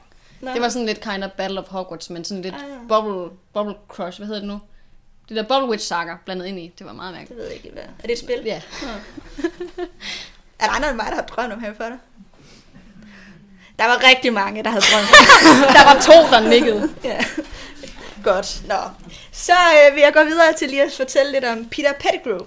Og det, der håber jeg også lige, at øh, vi giver et svar til. Vi har en lytter, Ida, der har skrevet til os og spurgt, om ikke vi vil snakke lidt om ham. Så Ida, here we go. øhm, han når så at blive 38 år gammel. Han dør også i 98, men han dør jo så lige lidt før den her krig, fordi han dør jo på Malfoys gård. Mm-hmm. Jeg ved ikke, om I kan huske, men han har den her sølvhånd, han har fået af Voldemort, som han, øh, han skal til at kvæle Harry, da de er ude på Malfoys gård. Mm. Og så tøver han lige et øjeblik, og så har Voldemort så installeret sådan en øh, forbandelse i den her hånd, så hvis at, at Pettigrew skulle begynde at tøve, så vil den vende sig om og kvæle ham. Mm. Så han dør faktisk af sin egen hånd. Ja, det der illoyalitet, Ja, det kan den mærke. øh, det kan den mærke. Så, så det, det er hans egen hånd, eller Voldemort, der dræber ham, ikke? Jo. Ja. Øhm, han øh, startede så på Hogwarts samme år som Snape, så han er den generation. Så han er også ja, lige lidt yngre end, øh, end øh, Bellatrix. Ja. Og han kom jo så på Gryffindor, som vi ved, og, og der er mange, der, der faktisk har skrevet til os sådan omkring det her med, hvor, hvorfor kommer han på Gryffindor? Det, det hænger ikke sammen. Han er, ikke den, han er jo ikke modig, han er jo ikke den type. Nej. Øhm, og det, han var også en af de her berømte hat stalls, som vi snakkede om i sæson 1, hvor at fordelingshatten har svært ved at placere en person og bruger over 5 minutter på at skal vurdere, hvor de skal hen. Ja. Og fordelingshatten stod mellem Gryffindor og Slytherin. Ja. Fordi han havde egentlig ret mange af de der træk fra Slytherin, men han havde også en trang til at blive modig. Han ville gerne være modig. Han var det ikke. Han ville gerne. Og derfor tænkte for- fordelingshatten, så må jeg hellere give ham muligheden for faktisk at agere på den trang. Han får chancen. Han får chancen. Bad han selv om det? Det er der nogen, der mener, ja. Fordi det, så vidt jeg husker, var det noget af det, vi fandt ud af, at kriteriet for at komme på Gryffindor var, at man skulle bede om at komme på Gryffindor. Jeg har et ønske om det. Ja, Det er der nogen, der mener, fordi at der er et eller andet, der tyder på, at han allerede inden de kom på Hogwarts, måske på toget, mm. øh, møder James og Sirius, som ja. han var blevet ret fascineret af, ret hurtigt, og ja. så op til. Øh, og de var jo kommet på Gryffindor. De har... Øh, de kommer ind ham i øh, nej, det gør de jo ikke, fordi? Potter det er jo efter Pettigrew. Øh, men de havde nok bare en formodning om, de kom på Gryffindor. Black gør i hvert fald. Ja, Sirius var i hvert fald kom på, på Gryffindor. Ja. Så det kan jo godt være, at han, fordi han nok regnede med, at de kom derover, også ville bede om at komme derover. Lupin kommer også før. Ja, men ham var han ikke fascineret af inden. Han var mest, okay. han havde lagt mærke til Sirius og James, mm. inden de kommer ind på slottet. Okay. Og dem, ville han, dem var han allerede. Så havde han talt med dem, eller havde han bare set dem? Det ved man ikke. Okay. Men han, havde- han havde en eller anden fascination af de to. Nå. Ja. Så det kan være, det er derfor, at han kom på Gryffindor. Ja, ønsket om at være med i de seje, the cool kids Ja, club, hvis man ja. kan sige det sådan. Ja, Det kommer han jo Øhm, også. ja. Øhm, og han bliver jo så også en form for venner med dem, og, og så også Remus, eller venner og venner. Altså, det virker lidt som om, han bare følger efter dem. Ja, Og så, så lader de ham følge ind. det siger du både og, men han er alligevel så meget med, at han får lov til at være med på lige fod i det her røverkort. Ja, det er rigtigt. Altså han er en, han er en perso- han deltager også som en animagus, så de har tænkt på ham som en ven. Ja. Det kan godt være, at de har tænkt, at han er lidt den, der følger med, men han har stadigvæk været en fuldbyrdet Ja. ja. medlem af vennegruppen, virker det for mig som om i Ja, hvert fald. altså på den, jeg, jeg har også lidt sådan den tanke, at det er bare en efterforklaring, det der med, at man siger, at han, jamen, han var ikke så gode venner med dem, han fulgte bare efter. Altså det er McGonagall, vi har den her Ja. fra. Det er hende, der siger, at han fulgte bare efter de andre. Ja. Hvor det er jo ikke sikkert, at det faktisk var sådan. Altså det er fordi, Nej. hun ikke kan lide ham. Men det er jo ikke sikkert, at det er sådan, det var. Det Nej. kan jo godt være, at de fire faktisk synes, de var gode venner. Det, altså, det virker i hvert fald sådan, fordi de har, Det også, er hendes udsagn, at De han ikke skulle ja. være venner med dem. de har i hvert fald stolet så meget på ham, han har været med ind over det hele, Ja. og har kunne fortælle det her til Voldemort, fordi han vidst. Ja, altså fordi James og Lily så også gør ham til deres fortrolige. Lige præcis, det gør det man, vil man jo ikke gøre, hvis man ikke stoler på ham. nej. nej. Så, så ja, jeg tænker også, de godt nok, altså de kunne nok godt have egentlig have været venner på forholdsvis Lige fod. lige fod, men det er, bare, det er bare den beretning, vi får om ham fra andre. Ja. Det kan da godt være, der har været en lille smule medynk med i starten. Og så Ja, accepterer man ligesom, fint, vi, har, vi tager dig med ind i gruppen, og så ser vi ligesom, hvad det bliver til. Ja. Altså det, øhm, men apropos det der med James og Lily og sådan noget, der, der er lidt sådan usikkerhed omkring, hvorvidt at øh, nu kalder han bare Peter, om han går over til Voldemort, fordi at Voldemort tvinger ham til det, eller om han selv opsøger Voldemort. Det er der sådan lidt usikkerhed omkring. Ja. Øh, og der er, der, han også, der er også lidt usikkerhed omkring, der hvor han øh, laver det her stunt, hvor han framer Sirius for mordet på James og Lily og på de her 12 mokler, og selv forsvinder, så Mm. egentlig også mordet på sig selv, om han så informerer sine egne forældre om det eller ej. Man Ja. ved ikke, om, de, om Pe- Peters forældre faktisk ved, at han har lavet det her stunt, eller om han, ikke for, eller om han også lader dem tro, at han er død. Ja. Det er der sådan lidt usikkerhed omkring. Det ville være det absolut nemmeste, eller alle tror, han var død. Ja, det er også bare meget koldt. Ja. Altså, Men det kommer an på, hvem tænker man på, først og fremmest. Hvis det er i dig selv, hvilket det nok er, så vil du jo bare lade være med at sige det til nogen. Og han virker som typen, der tænker på sig selv først og fremmest. Ellers har han jo ikke angivet sine bedste venner. nej, men det siger han jo så, han har gjort, fordi at han øh, blev tvunget til det af Voldemort. Ja. Hvad tænker du så er rigtigt? Jeg tror, han selv valgte at gå over til... Jeg tror ikke, Voldemort han tvang ham. Jeg tror, han tror jeg selv ikke. valgte at gå over til Voldemort. Fordi jeg synes, at øh, Peter er sådan meget opportunistisk. Han er, han er sådan en... Han søger de mennesker... søger magt, ikke? Jamen, han søger de mennesker, han kan få noget ud af. Det er sådan meget bevidst, synes jeg, hvem han læner sig op af. Han, han vælger at omgive sig med mennesker, som er mest opportune for ham. Men det tror jeg faktisk også, de siger inde i det hyldehus. Det tror jeg, Lupin siger på et tidspunkt, at så kom du hen til os, fordi du kunne ligesom se, at du kunne få noget ud af at være med i den her gruppe mennesker, som kunne beskytte dig. Ja, Og det samme gjorde han med Voldemort. Det er jeg ret sikker på, at det i hvert fald er noget, han bliver anklaget for. ja det bliver han anklaget for, men, og, men Peter selv siger jo, at Voldemort tvang ham. Ja. Der er ret mange, der har den mod... Altså, han er en person, ikke? Og så er der to andre, der siger noget andet. Jo, jo, men han burde jo bedre vide det, end Lupus ved jo ikke, hvad der er sket. Nej, Det det er rigtigt. Ja, jeg mener bare, det, det er bare nogle usikkerheder, og det er jo lidt et, et, et smagsspørgsmål, hvad, hvad, hvad man tror mest på. Altså, jeg tror mest på, at han selv er gået over til Voldemort, som Lupus mm. også siger. Ja. Men det er bare for at sige, at han siger selv noget andet. Ja. Men ja, i hvert fald, så, øh, så lever han jo så som rotte, øh, øh, skabbers, efter alt det her sker med, med Sirius og sådan noget. Det er altså Øh, også et vanvittigt plot twist. Ja, det er virkelig, Eller lige pludselig kommer nice. en, person, har været en rotte i, hvad, hvad er det, sådan 12 år eller Ja. ja. andet. Og så, øh, og så efter alt det her sker i bog 3, så tager han til Albanien og finder Voldemort. Og måden han finder Voldemort, det har vi faktisk debatteret lidt, hvordan gør han egentlig det? Det er ved at kommunikere med andre rotter. Han kan kommunikere, i anim- når han er i animagusform, så kan han snakke med andre rotter. Mm. Og de fortæller så, at der er en uhyggelig mørk skygge et sted inde i skoven. Det er rigtigt. Og Det så huske. finder han frem til ham. Det er rigtigt. Og så, øh, Men Sirius, han kan jo faktisk også godt kommunikere med øh, skævben. ja, Det, det er det giver rigtigt. sådan set god nok mening, at de kan tale med andre dyr, når, der er, Ja. ja. når de er i den der animagus-form. Ja. Øhm, og så finder han så Voldemort, som er den der form for skygge-ting. Er han Eksistens. ikke en slange? Jo, er men en skygge? han går fra slanger og rotter, til, og er, men når han bare er uden for dem, er han sådan den Det er der, rigtigt, det er den rigtigt. der får man også ser i film 1, hvor han flyver væk. Ja. Ja. Ja. Nå, men så giver, eller så mælker øh, Peter så Nagini for gift, og den der gift giver han så til Voldemorts skygge, og det danner så det her fosterlignende væsen, vi ser øh, af Voldemort. Det er den måde, han bliver den der sjove skæbning. Nå, det kan jeg godt huske, fordi vi har diskuteret, om han- de havde taget en eller anden baby. Ja, hvordan har de fragtet ham Ja, fra at- Albanien til England? Det er så gennem, altså han gav ham det der gift, og så han blev den der misfoster krop, Ja. og så har Peter båret ham hele vejen til England. Som rotte. Nej, som menneske. Okay. En rotte, der kommer kravlende med en foster på ryggen. nej, nej. Det var godt Nej, nej. Peter har- blev så Okay. til menneske, og Fair bare ham der Voldemort hele vejen. Ja. Hvor så Der er langt til Albanien. Jeg har været i Albanien. Det er Ja. meget langt. Ja, det kan jo være, at de har taget et fly, hvad ved jeg. og, ja, og så bosætter de sig så i Voldemorts forældres, eller fars hus. Ja. Men det er rigtigt, fordi vi har på et tidspunkt diskuteret, har de taget en baby, og Ja. ja. så har, har puttet ham ind i den baby, eller hvad. Ja. Ja. Jeg kan bedre, den der historie er mere behagelig, vil jeg sige. ja. Selvom den er også sådan mærkelig. Sådan. Jeg synes, Ja. det med rotten er meget sjovt. Den sådan kommer Ja. med. Øhm, Det forestiller jeg mig. ja. øhm, ja, så hvad hedder det, fandt jeg også lige nogle facts omkring sådan ham øhm, og Phoenixorden og sådan noget, og, og det viser sig så, at han faktisk fik mørkets tegn tatoveret, den der, øh, det der ja, tegn, de har. Ja. Jeg tror, det Øhm, er på venstre arm. på venstre arm fik han den tatoveret faktisk, da han blev spion øh, aller første gang. Altså Voldemort gav ham det tegn, da han blev spion for ham under første krig. Okay. Og det er sådan lidt pudsigt, eller sådan, fordi Phoenixordenen havde en mistanke om, at der var en spion iblandt dem. men de mistænkte ikke ham. De kunne bare lige have fået ham til at trække op, Det så havde virker, beviset været der. det virker i hvert fald meget let at opdage, at nogen Han er bare gået i langer med hele tiden. Ej. De skulle bare have haft sådan en, nu skal vi lige have alle til at Alle af, og skal lige vi lige dobbelt-check, Ja. om der er nogen, der gemmer et mærke. Så de kunne faktisk have opdaget det, inden at James og Lily døde. andet. Det var dumt. Ja, det var dumt. Det er næsten, næsten endnu mere hårdt, at man kunne have opdaget det så lidt. Ja, Ja. og det er også bare en meget stor tatovering. Ja, Det er virkelig en stor, Ja, den fylder hele underarmen. Ja. Ja. Eller bare sige, påkræve, at alle skal fra nu af gå i kortærmet, ja. når de er inde i, øh, inde i øh, hovedkvarteret. ja. Måske.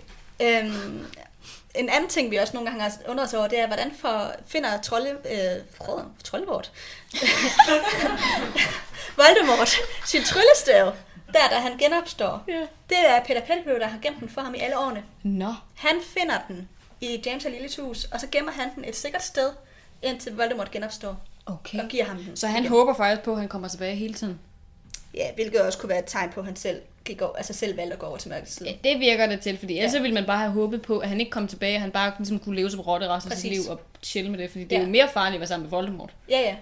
Og også, altså, ja, netop. Og men så er hans pokkert Voldemort. Altså, så den han For det forstår mest jeg også godt. Det forstår jeg godt. Ja, ja. Han er også forfærdelig. Ja. Øhm, ja.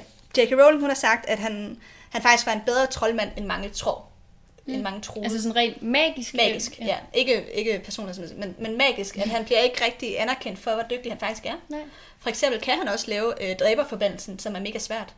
Ikke at det er godt, men altså, han, han, er, Nej. han er ret dygtig. Han har meget magi i sig. Ja. Øhm, og det er måske også... Han kan jo lave en animagus. Det kræver altså også noget. De fleste kan ikke lave en animagus. Altså han kan blive til en rotte. Nå, på den måde, ja, det er Ja. rigtigt. Altså det kræver mange års Ja. ja. sådan, øh, studier for at kunne opnå det, og de gør det været på tredje år eller sådan noget. Ja. Alle de der fire drenge. Det er ret avanceret, det siger McGonagall i hvert fald, på Mhm. det tidspunkt, hvor hun introducerer dem til konceptet. Ja. Øhm, så har jeg også slået op, hvad hans navn betyder. Der er alt muligt. Både Peter er sådan en reference til Jesus disciple, som på morgen, hvor Jesus skal korsfæstes, så fornægter han Jesus, Mm-hmm. og så fortryder han senere. Og det mener, det kunne godt være en eller anden reference der. Det havde måske også været lidt for oplagt at kalde ham Judas. Ja. Øh, og så øh, scabbers, det, hvis man bruger det ned til scab, så på engelsk har det tre betydninger. Det er både det lag af crusty hud, der ligger så Åh. over et sår. Det er en, man, øh, en arbejder, man indsætter i stedet for en, der er gået på stræk. Og det er en slang for en forfærdelig person. Okay. Ja. Jeg regner med, at det er det sidste. Ja, det er alle, alle tre Nå, betydninger. jamen, jeg tænker, at det må være derfor, hun har valgt navnet Ja. Skabbers, hvis det skulle være på grund af en af sådan kombinationerne. Og ikke øh, crusty hud. ja, ja, det er sådan, ja, ja. sådan en sårskorpe. Det ville være super mærkeligt i hvert fald. Det kan da godt være. Øhm, Ja. Og så fandt jeg også en lille øh, fun fact, øh, eller ja, lad jeg kunne også lige spørge, hvor mange af filmene tror I, han er med i, enten som rotte eller menneske? Har I et bud? han er vel med i dem alle sammen, er han ikke det?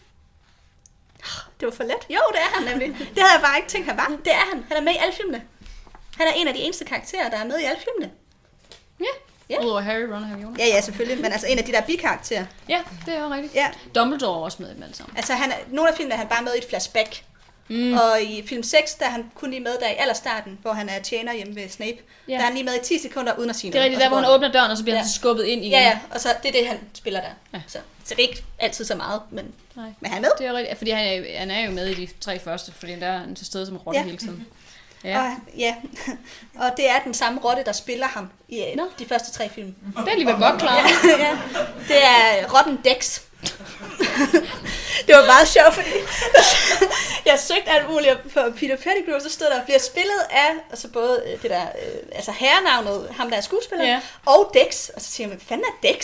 og så, tror jeg, og så trykkede jeg ind på Dex, og så kom der bare sådan et billede op, sådan en rotte, og sådan, Dex spiller ham i, så, så bare, ja, bare sådan, Fuck, hvor sjovt.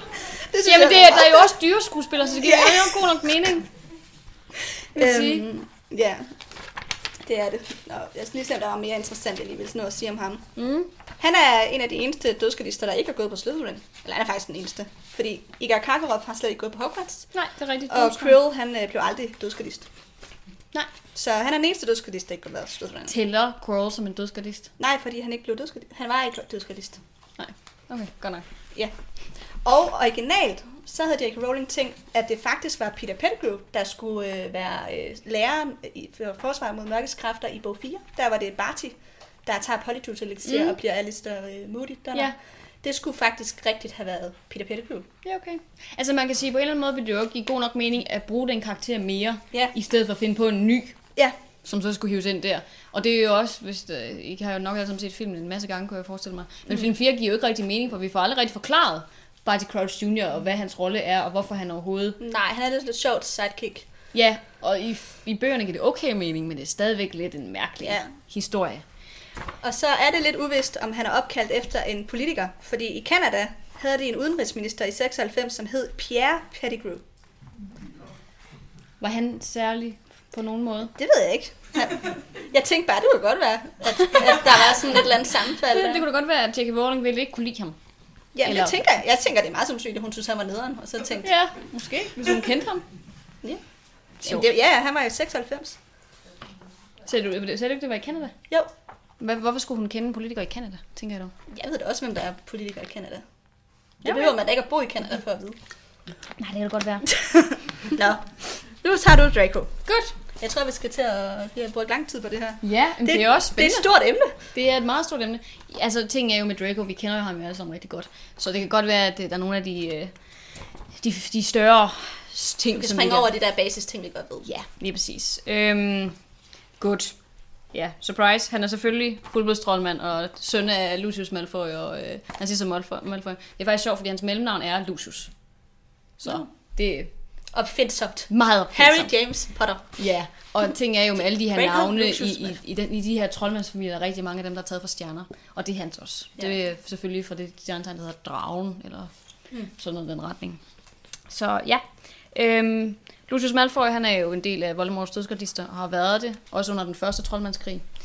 Øhm, og da Draco han bliver født, og ligesom er barn, så, så er der den her atmosfære af sådan, hvad kan man kalde det, bitterhed over, at Voldemort han ikke vinder. Så de går ligesom rundt og er sådan lidt sure over det, at det skulle ske. Det er ligesom det, han vokser op i. Mm. Og øhm, familien er selvfølgelig også meget anti muggle, anti halvblods, alt det her, den her fuldblods ideologi, den vokser han også op med. Så han har ligesom en idé om, at han, øh, han er noget særligt, fordi han er fuldblodstrollmand, øh, og så selvfølgelig også Malfoy. Mm. Øhm, og det, det er bare hans udgangspunkt. Øhm, på samme måde som Bellatrix er det. Ja. Han får aldrig noget andet at vide, før han egentlig starter på skolen. Dem han mænger sig med, tænker det samme, som hans Ja. familie gør. Ja, på den måde har de en meget sammenlignelig bar- øh, barndom i virkeligheden. Ja, øhm, så ja, altså det, man kan sige, undskylder det ham for de ting, han gør. Både ja og nej, på en eller anden måde, ikke? Øhm, ja.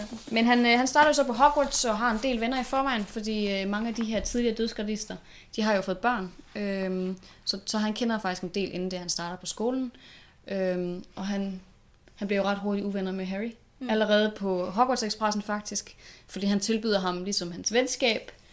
Faktisk fordi han bliver opfordret af sin far. Fordi der er mange af de her dødsgardister, der går og undrer sig lidt over, kunne Harry potentielt være en ond troldmand, som har vundet over Voldemort, fordi han netop er så stærk. Øh, og det finder Draco ret hurtigt ud af, at det ikke er tilfældet. Nej. Så det er faktisk derfor, han prøver på at blive venner med ham, for ligesom at, at finde ud af, at det er det næste Voldemort, det her. Mm. Øhm, og han kan så rapportere til sin far, det er ikke tilfældet. Øhm, og han øh, er jo ret, han er jo en, en klassisk bølle. Mobber alle på skolen, som ikke er inde i hans indercirkel. Han er meget arrogant og, og opfører sig faktisk lidt øh, ligesom sin far. Han forsøger at imitere sin fars måde at være over for andre, ligesom ja, arrogant og kold mm. over for alle andre. Øhm, og, og det er ligesom sådan, han, han kører sin stil. Og der er jo ikke nogen grund til at gå ind i alle de ting, han siger, fordi han er jo... Han, han gør jo så meget. Jeg ser nogle meget modbydelige, modbydelige ting. Ja, fald. gør alt for, at Harry, Ron og Hermione kommer ud i problemer. Siger også på flere, af flere omgange, at han ville ønske, at øh, det ville have været dejligt, hvis Hermione var død, eller hvis Harry var død, eller Ja. han siger nogle grimme ting. Ret ofte. Øhm, så ja, men man kan sige, at en stor del af hans fjendskab med Harry, det stammer, øh, på, grund- eller det, det er på grund af jalousi. Ja. Han er simpelthen bare drønhammerende jaloux på alt den anerkendelse, som, som Harry får, fordi at Harry han har den baggrund, som han har. Han kan simpelthen ikke holde ud, at alle andre går og snakker mm. om Harry, som om han var øh, Guds gave til mennesket. Når han selv egentlig har fået at vide altid, at han er noget særligt, fordi han er Ja. Malfoy og fuldblodstrollmand. Så det, det har han meget svært ved at håndtere. Øhm, og Harry får jo også meget opmærksomhed af Voldemort og dødsgardisterne. Så han er jo også et samtale hjemme hos dem. Han blev jo set som en ligemand Mm. for dødsgradisterne. Og det synes Draco også er ret hårdt, fordi han jo selv set som et barn. Ja. Øhm, så ja. Øh, og sådan er det egentlig ret lang tid i løbet af de her bøger, lige indtil misæren i øh, Ministeriet for Magi, hvor alt det her sker, og de, det ender jo så med, at øh, Lucius Malfoy han bliver sendt i Azkaban.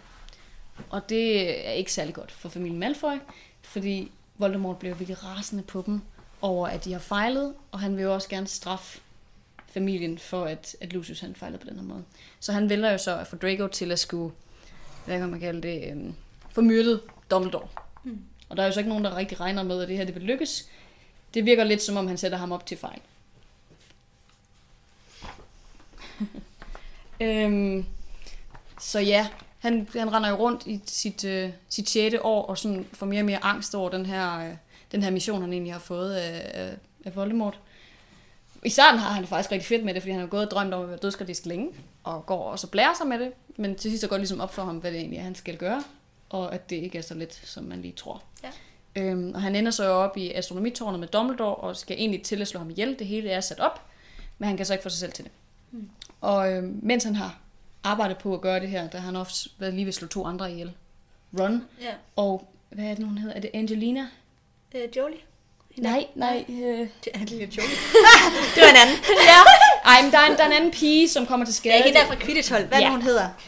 Katie Katie Bell, tak. Katie Bell, lige præcis. Hun øh, laver det der med, at hun flyver op i luften. Ja. Sådan. Jeg ved ikke, hvorfor jeg tænkte det. Men jeg er også sådan, hvad snakker du om? var bare- Angelina Johnson, det er det, hende den anden Ja, det er rigtigt. Ja, Ja. nej, men, øh, men han, ja, er- han, ja, det er rigtigt. Det er han, Katie. han, det går ligesom op for ham. Han har det bare overhovedet i sig til at slå andre mennesker ihjel. Ja. Så da han endelig kommer til at skulle stå ansigt til ansigt med Dumbledore, der kan han godt se, jeg kan ikke myrde ham her. Mm. Han har vist mig al den her venlighed, og, og Dumbledore står egentlig også og er sådan, ja, det går nok det hele. Bare rolig. Mm. Det, det, det er ikke så rart for dig lige nu, men altså, du skal nok komme ud af det på en okay måde, selvom at det er ubehageligt nu, ikke? Mm. Så han, han kan ikke få sig selv til det.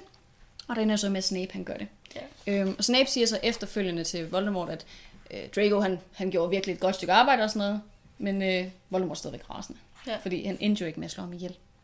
Øhm, så familien ryger faktisk i endnu mere sådan bad standing ja. efter det her, øhm, og, og frygter faktisk for sit liv.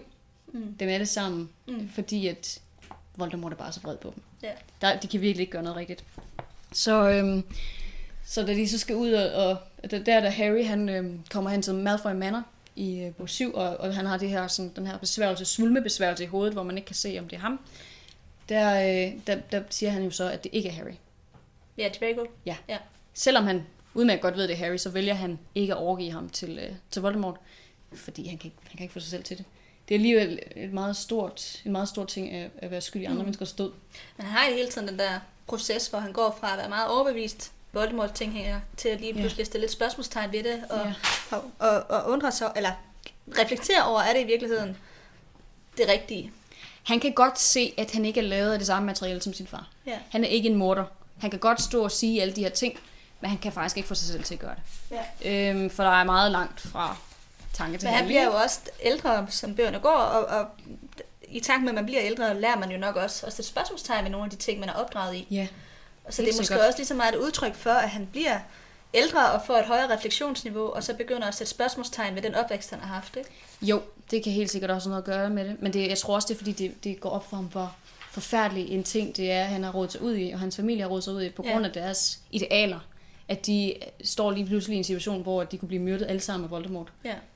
selvom de egentlig har forsøgt at gøre det rigtigt hele tiden, så Ja, er deres så herre alligevel ikke barmhjertig, og han vil ikke skåne dem. Nej. Bare sådan, fordi han er, ikke, han er ikke den type. Det er ligesom det, de har advokeret for. Ja. Det er den, den type menneske. Eller Ja. ikke menneske. Øhm, så ja, jeg tror bare, det går op for ham, at det, det Mm. kan han bare overhovedet ikke. Og så i sidst øh, på, slaget om Hogwarts, der forsøger han jo faktisk at fange Harry igen ind i fornødenhedsrummet. Ja. Men ender jo så med at blive reddet af Harry og Ron til sidst. Og accepterer så ligesom, at det, det kunne jeg ikke gøre så meget ved. Ja. Men jeg tror faktisk heller ikke, han ville have overgivet ham til Voldemort selv, hvis han... Havde fanget ham? Ja, Nej, tror jeg. fordi han kunne ikke gøre det første omgang. Grunden til, at han nok forsøger det, er, fordi hans familie er i fare. Ja.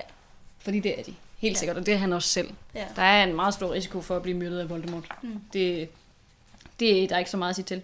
Øhm, men efter krigen, der er Dracos liv jo fuldstændig forandret. Det er ligesom gået op for ham, at alt det, han har troet på, det er løgn. Mm. Og han kan ikke bruge det til noget. og hele hans familie blev ødelagt af det her. Øhm, men øh, han gifter sig så med en pige fra et øh, lidt mindre anerkendt, øh, fra en lidt min- mindre anerkendt fuldblods familie, øh, og får en søn, som vi så møder i Cursed Child, Scorpius. Vi møder også Malfoy, eller Draco selvfølgelig, øh, men, men konen hun dør så. Ja. Øhm, ja, og han opdrager så sin søn til at blive en bedre person end sig selv. Og ikke med de her fuldblodsidealer. Ja. Så det er, jo, det er jo meget godt. Og så i Cursed Child, der fortæller han faktisk Carrie, at han aldrig rigtig havde ambition om at få magt, men han egentlig bare gerne ville være Quidditch-spiller. Ja. Han ville faktisk gerne være stjernespiller på Quidditch-hold, men han var bare aldrig god nok til det. Mm. Øhm, og så ville han egentlig bare gerne være blevet lykkelig. Ja. Det var sådan set det. Ja. Så han er egentlig ikke så færdig. Han er ikke, han er, ja, det er jo ikke fordi, man skal forsvare det, han gør. Men han er god på bunden på en eller anden måde. Ja, altså, Cursed Child giver i hvert fald et mere nuanceret billede af ham, synes jeg. Som Han er en, blevet der voksen. Ikke, ja, han er blevet voksen og mere reflekteret, ikke? Efter at, jo, og kan måske godt se, at, at alle handlinger ikke Ja. altid var lige gode.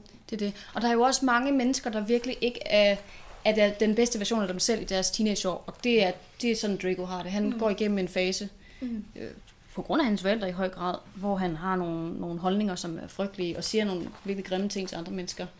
Øhm, opfører sig virkelig grimt over for andre også. Ja. Øh, men han ændrer sig jo, fordi han, det ligesom går op for ham, at det her, det, det er simpelthen ikke noget, man kan i virkeligheden. Det fungerer ikke. Mm. Øh, Rowling, hun skriver også, at hun, øh, hun faktisk føler medliden med Draco, medlidenhed med Draco på samme måde, som hun gør med Dudley. Ja. De, den samme type person er ligesom vokset op med en idé om, at man kan godt være en bølle og komme frem i verden på den måde. I hvert fald fået en opdragelse, der gør dem til dem, de er. Og så når det en eller anden refleksionsniveau, når de bliver gamle nok til at sige, hmm, måske skal jeg ikke være, som mine Ja. ja. forældre gerne vil have det. Helt sikkert. Helt Ja. ja. sikkert. Øhm, hun synes dog også, at det er meget foruroligende, hvor mange unge kvinder, unge læsere, der synes, han er lækker. Ja. Og sådan har lidt et crush på ham. Er der mange kvinder, der er vilde med ham? Ja. Og sikkert også drenge. Sikkert også dreng, men hun er sådan, det er nok fordi Tom Felton spiller ham så godt i filmene, Ja. at så, så synes folk, han er lidt sådan lækker antihelt, Ja. øh, som gemmer på et hjerte af guld. Men det er er sådan også lidt, en flot fyr. ja, ja, helt sikkert. Øhm, men, men hun er sådan, det gør han ikke. Han gemmer ikke på et hjerte af guld. Han er, han er, han er ikke et, sådan, Men er det ikke lidt generelt? Altså, der, jeg forbryder også noget for jo også. Jeg ved ikke, hvor mange breve i fængsler. Altså, Jo, sådan, jeg tror også, jeg det er en er eller anden fascination af The Bad Boy. Altså, Ja, det er det. Det kan man ikke undgå. Sådan er det med... Der, hvis der er sådan et element af, af, noget, af noget slemt, Ja. så kan, så kan mange godt lide det, tror jeg. Øhm, men ja, spørgsmålet er jo så, om, om Drake overhovedet er ond. Om han overhovedet skulle have været med i dag. Fordi at han, han redeemer jo sig selv. Han, han zoner lidt for sine synder. Gør, gør op for, for de ting, han egentlig er. Eller både over. Han gør ikke noget decideret, men det, han reflekterer over, at det, han, ikke, at det, han har gjort, ikke er Jeg rigtigt. synes, det er dig, han bliver et bedre menneske. Det gør og jeg synes han. heller ikke, at man bare skal afskrive folk, fordi at de har gjort noget engang. Altså, så, så skulle vi jo... Altså, så, så, hvis ikke man ville det, så skulle man jo heller ikke... Tro, så tror man jo heller ikke på resocialisering Nej. og, og chancen for at blive et bedre menneske. Nej, Og det, det gør man det, ikke. Det, Og jeg vil sige, han er også vokset op blandt fanatikere. På Ja. samme måde som Bellatrix er. Det Ja. er Nedkær ikke. Nej. Det er Peter Pettigrew heller ikke. Bellatrix bliver jo så heller aldrig klogere. Nej, det gør hun ikke. Men han, han, han redeemer sig selv. Han bliver et bedre menneske. Og, øh, og det, er jo, det er jo ret fantastisk, kan man sige. Ja. Mm, det var det, jeg havde til Draco. Det kan være, øh, jeg tror måske ikke rigtigt, vi kan nå at snakke om ondskab generelt. Det må vi gøre på Et andet et tidspunkt. andet tidspunkt, men vi kan nå quizzen. Ja, Jeg har også været lidt inde på rent det her med ondskab, synes jeg. Det har vi da fået dækket lidt. helt sikkert. Ja. Helt sikkert. Nå, men skal, vil du starte, eller skal jeg? Ja, det kan jeg godt. Jeg ved ikke, om vi er klar med en mikrofon. Jamen, I hvert fald, hvis... Øh, eller nej, nøj, det skal det vi selvfølgelig ikke bruge til det her. Det er rigtigt. Undskyld. hvad hedder det? Der er tre svarkategorier til, til alle spørgsmålene. Så I må selv lige huske, om I tror på A, B eller C. Vi skal nok gentage det. Og så må I lige øh, tælle på jeres fingre eller ind i hovedet, hvor mange ja. rigtige I får. Vi ikke? stoler på, at folk de er helt og aldeles ærlige. Yes. Ja. Godt. Hvis man har hørt efter, så nævnte jeg på et tidspunkt, hvor mange gange Bellatrix bliver nævnt i de engelske udgaver af Harry Potter-bøgerne. Var det A, 205 gange? Var det B, 207 gange? Eller var det C, 209 gange? Hvem tror, det var A, 205 gange? Vi må gerne klappe eller et eller andet, hvis I tror, det er det. Det er der ikke nogen, der gør. Nej, hvem tror, det er B, 207 gange? I må gerne klappe. Nå, der får rækket hånden lidt henover i vejret. Og C, 209 gange. Ja, det var langt størstedelen. I må gerne klappe, fordi det er bedre radio. Fedt. Og det alle jer, der sagde 209, det var helt rigtigt. Mm. Godt lyttet Jeg, jeg tænkte bare, jeg kan huske, at det var noget med 200. Ja, Og det var ligesom der, der Ja. jeg kom til. Okay. Godt. Draco, han gifter sig som bekendt med en kvinde. ved navn Astoria. Hvad hedder hun til efternavn? Jeg har ikke nævnt hendes efternavn, men, øh, men hun hedder selvfølgelig noget. Hedder hun øh, A. Selvin, B. Greengrass eller C. Volant? Hvem tror det er A. Selvin? Ikke nogen? Nobody. B. Greengrass. Heller ikke nogen. C. Volant. Ja, okay. Fair nok. Det var Greengrass. Så Det var der overhovedet ikke nogen, der var med på. Ja. Hendes søster hedder Daphne Greengrass. Okay. Og hun går faktisk på Malfoys årgang. Jeg tror måske, vi møder hende i det der Hogwarts. Okay. Øh, ja, altså Draco. Nå, Dracos har Ja, han, hendes storesøster går på samme årgang, som han gør. Jeg, tror, jeg ved ikke, om vi møder hende, men vi møder hende i hvert fald i det der Hogwarts Mystery, tror jeg måske, eller okay. eller andet. Jeg tror i hvert fald, vi hører navnet Daphne Greengrass på et tidspunkt. Men Ja. ikke Astoria. Hende møder vi først til allersidst i bog 7. Okay. Hvilket dyr var Peter Pettigrews Patronus? Det jeg heller ikke nævnt. Var det A, en rotte, ligesom ham selv? Eller B, Obvious choice. en mor, som er sådan en kaldlignende væsen? Eller C, han kunne slet ikke fremmane en Patronus? Hvem tror det var A? En enkelt. En enkelt klap. Hvem tror det var B, morgen? Ja, rimelig mange. Og hvem tror det var C, altså at han slet ikke kunne fremmane nogen? Ja. Den er sådan ret delt. I, øh, er den ikke det? Hvad for noget? Er den ikke sådan ret 50-50? Jo, det er sådan, okay, 50 mellem B og C. Og det var rigtigt var C, han kunne slet ikke fremme med nogen Patronus. Ingen glæde i livet. Det var hårdt. Dybt. Dybt, ja. Øhm, godt. På Pottermore er der en liste over de mest skræmmende skurke i Harry Potter. Det er klart, at Voldemort han kommer selvfølgelig på førstepladsen, men hvem indtager andenpladsen? Altså det er ikke fordi, den sådan, sådan er rangeret, men så alligevel, fordi de har ligesom Voldemort først, og det virker som om, de er knap så gode er nederst. Ja. Så vi tager den alligevel. Er det A, Bellatrix Lestrange? Er det B, Dolora Nidkær? Eller C, Gellert Grindelwald? Hvem tror det er A? Bellatrix? Ingen nogen? Jo. Jo, et par stykker, et par stykker. Er det B, Dolora Nidkær? Ja. Eller C, Gellert Grindelwald? Ja, okay. Der var flest på B. Jamen det er også Nidkær, Ja, det der var er Nidkjær. nummer to. Ja. Det har jeg måske også lidt afsløret i min måde at snakke om hende på Ja, i det dag. kan godt være. Jamen jeg synes også, hun er forfærdelig. Hun Hvis man skulle være det, igen, det er fordi, jeg er i gang med at høre på 5, og hun er bare... Hun er virkelig, jeg tror næsten, næsten Harry han hader hende mere, end han hader øh, Voldemort. Ja, det kan være. Fordi hun er så frygtelig. Nå, hvor mange dødskadister brød ud af Azkaban sammen med Bellatrix? Var det nævnte jeg vist tidligere, tror jeg. Det Gør jeg tror jeg også, det kan Var det øh, 9 ud over hende?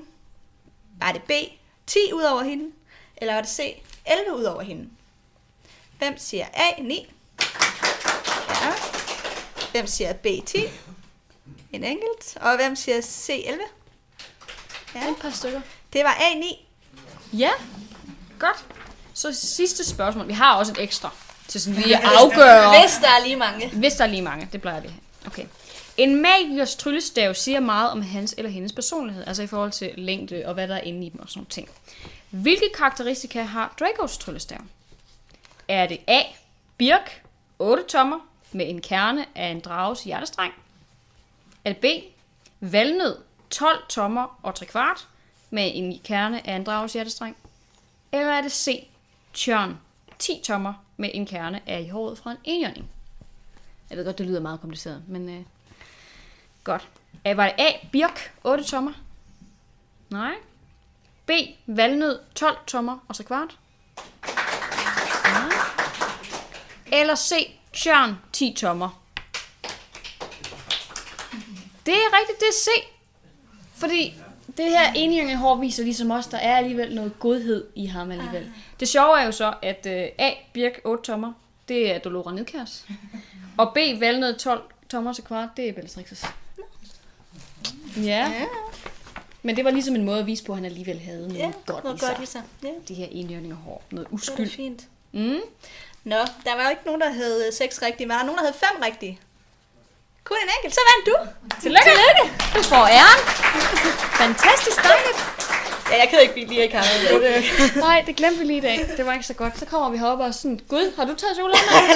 Nej, det har jeg heller ikke. Okay. Nå, nu er vi nået til lytterspørgsmål, og jeg har printet nogen med, hvis I ikke har nogen. Men ellers så, øh, jeg synes, I skal have første ret, hvis der er nogen af jer, der har et Helt sikkert. spørgsmål. Katrine, hun har en mikrofon. Jeg har valgt det være, at det virker lidt bedre på lyden så. Ja. Super. Øhm, det er lidt enkelt hurtigt spørgsmål, og det er med hensyn til Umbridge. Ja.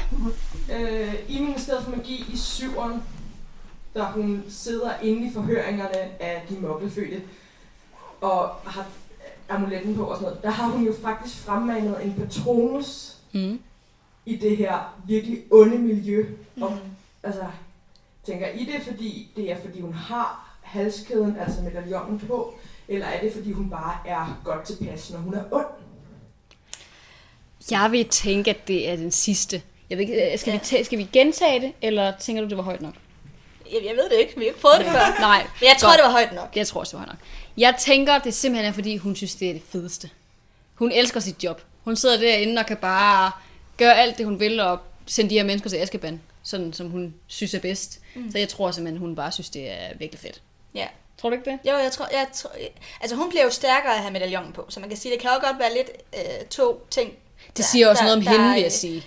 Ja, det siger jo også noget om hendes personlighed, at hun bliver stærkere af noget, som svækker andre. Ja. Øhm, Noget, som er så ondt. noget, som er ondt, ja. Så, så det kan jo godt lidt være begge forklaringer, at hun både er stærkere af den, og at hun nyder at være i den her øh, magtposition, hvor hun kan påføre andre skade, som gør, altså, at hun er lykkelig, og derfor kan lave en patronus. Hun har det i hvert fald fedt under Voldemorts regime. Det, har Det hun. bliver der Hun ikke lagt fingre imellem, og hun kan godt lide sit job med at torturere os folk og sende Ja. ja. dem til Askeban.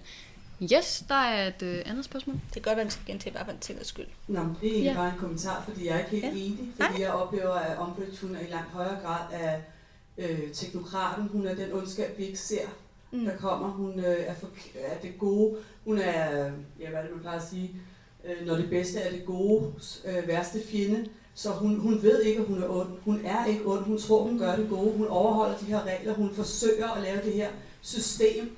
Og det er systemet, hun er opretholder for. Og det er derfor, hun er så interessant, fordi hun er så symbolsk på den tid, vi lever i, at, altså de sidste 20 år. Den teknokratisering, der har været i samfundet. Det er helt tydeligt, at J.K. Rowling har brugt hende som øh, Ja. en indirekte kritik af det, der er foregået i det engelske undervisningssystem i alle de år. Mm. Så hun ved simpelthen ikke, at hun gør det onde. Så derfor er det naturligt for hende at fremmane Patronus. Ja. Jeg tror, du har ret i, at, altså, at- hun er det der, den der teknokrat, der ikke ser selv, at hun gør noget forkert. Men jeg tror alligevel, at hun nyder sin magt i det. Øhm, som kan gøre, at hun er lykkelig. Eller sådan, at hun er magt...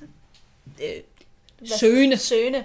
Men det er rigtigt nok, altså det er den der teknokratiske, kritik, eller byråkratiske ja. kritik også, ikke? At man bare blindt følger de regler, der nu er, og, og ikke sådan selv sætter spørgsmålstegn ved dem. Generelt er J.K. Rowling utrolig kritisk over for systemet på alle måder. Både sådan det politiske, som, som vi bliver for konstant kritiseret i Ministeriet for Magi, især i de senere bøger, men så også pressen.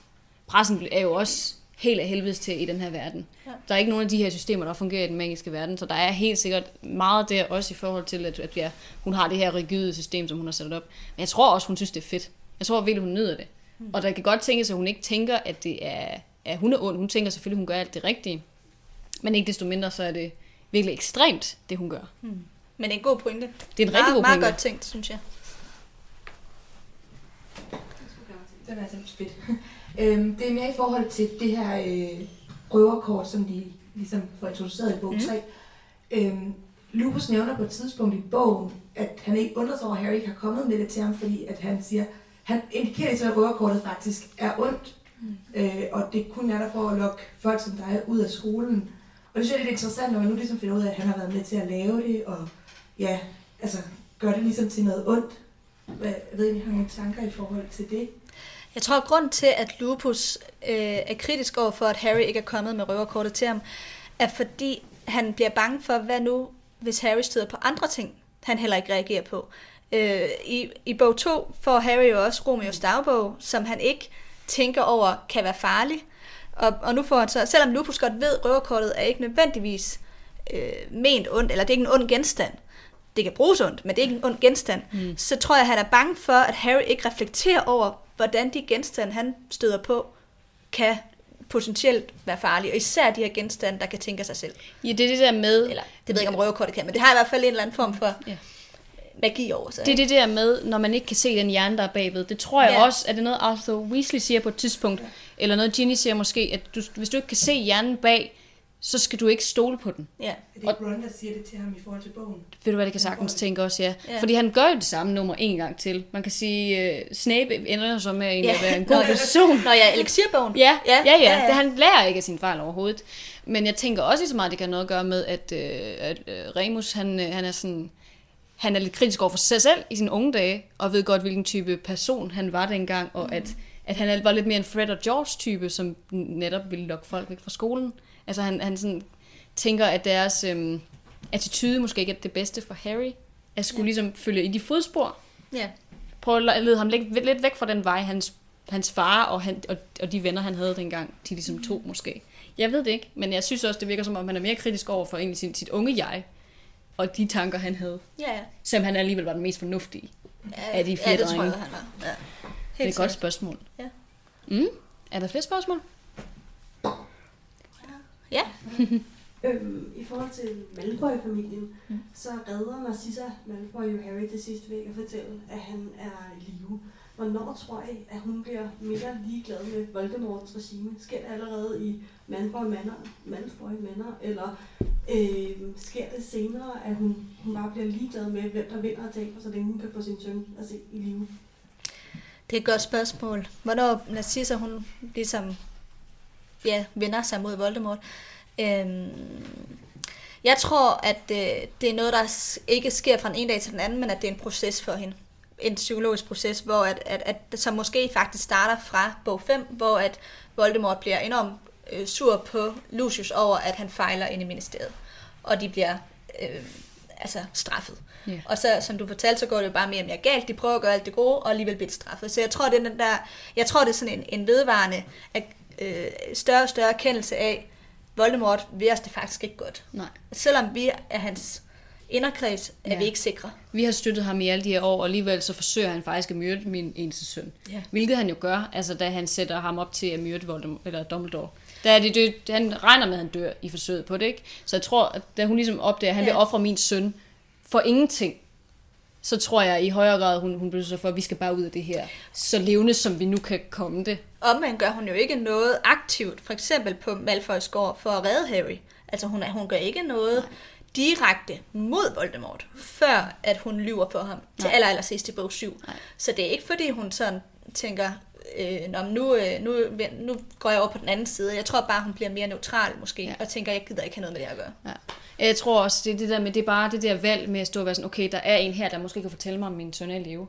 Okay, hvis jeg, hvis jeg redder ham, så kan det være, at det bringer mig tættere på at blive genforenet med mit barn. Jeg tror, det er det, ja. det handler om. Det ja, mere ja, Hun er ikke interesseret i sagen længere. Hun vil bare genforene med sin familie. Og det er jo faktisk også det, vi ser i, i filmen, da det hele ligesom er slut, slaget på, øh, på Hogwarts. Der går de jo sammen, ligesom krammer, og så flygter de bare. De. Ja. der tre. De skal ikke. De For skal mig er Narcissa heller ikke lige så politisk, som Bellatrix er. Nej. Bellatrix har den her ideologi, som fylder hende fuldstændig. Ja. Hun har den der fascination af Voldemort. Den føler jeg ikke, Bella, nej, fed, slutter, øh, Narcissa har på samme måde. Hun sidder ikke og kigger forelsket på ham. Og, Det har hun heller ikke. Altså sådan, hun har ikke den der, synes jeg, ideologiske tilgang til Voldemort. Hun har mere en... Hun er nu engang gift med Lucius. Han har, øh, eller sådan, jeg synes lidt, hun ja. Ja. er sådan påhænget. Det er hun også. Fordi ja. altså, Ja. hun tror på den her fuldblods ideologi, men hun er ikke dødsgardist. Nej, det er, ikke, i hvert fald- det er hun jo, men det er ikke... Nej, det er, nej er hun ikke? hun er ikke dødsgardist. Nej, okay. Hun har aldrig været med. Hun har aldrig været med til noget af det. Jeg ved ikke engang, om hun, hun nogensinde har myrdet nogen. Hun Nej, er ikke okay. med i det. Nej, okay. Det er hendes Men søster. hun ved i hvert fald, hvad der foregår. Hun, hun er klar over det hele, men hun deltager ikke aktivt Nej, i noget okay. som helst. Hun er passiv. Øh, hun er enig, men hun, ja, det er derfor, hun ikke vil have, at Draco skal være med i det, tror jeg. Fordi at hun synes ikke, det er en god idé. Hun synes ikke, det er en ære. Hun vil bare gerne Ja. sikre sig, at hele sin, hendes familie kommer ud af det der helskindet. Ja. ja. hun har mere fokus på sin egen og familiesikkerhed end på, øh, Det får hun i hvert fald. på Voldemorts Ja. plan. Efter bog 5, der, der går det op for hende, at det tror jeg ikke, øh, det er rigtigt for dem at være en del af det her. Men nu er det ligesom for sent. Ja. Ja, ja, måske før, det ved vi jo faktisk ikke. Altså, det kan jo godt være, at det er nogle tanker, hun har haft løbende, men ikke har indvidet sin mand i. men hun, hun tror i hvert fald på fuldblodsideologien, og er ikke dødsgardist. Nej. Det stod der specifikt inde på Dracos profil. Ja, okay. Profil, som sådan en Tinder-profil. Altså.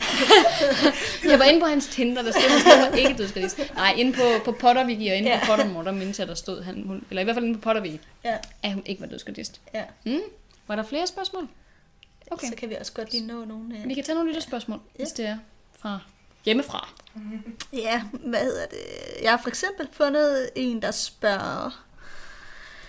Ja, det synes jeg var ret interessant. Det er en, der hedder Lærke. Hun har skrevet til os og spurgt, øhm, om, hun er ved at læse bog 6, skriver hun, og hun hør, der hører man en del om Tom Riddle, eller Tom Gåde.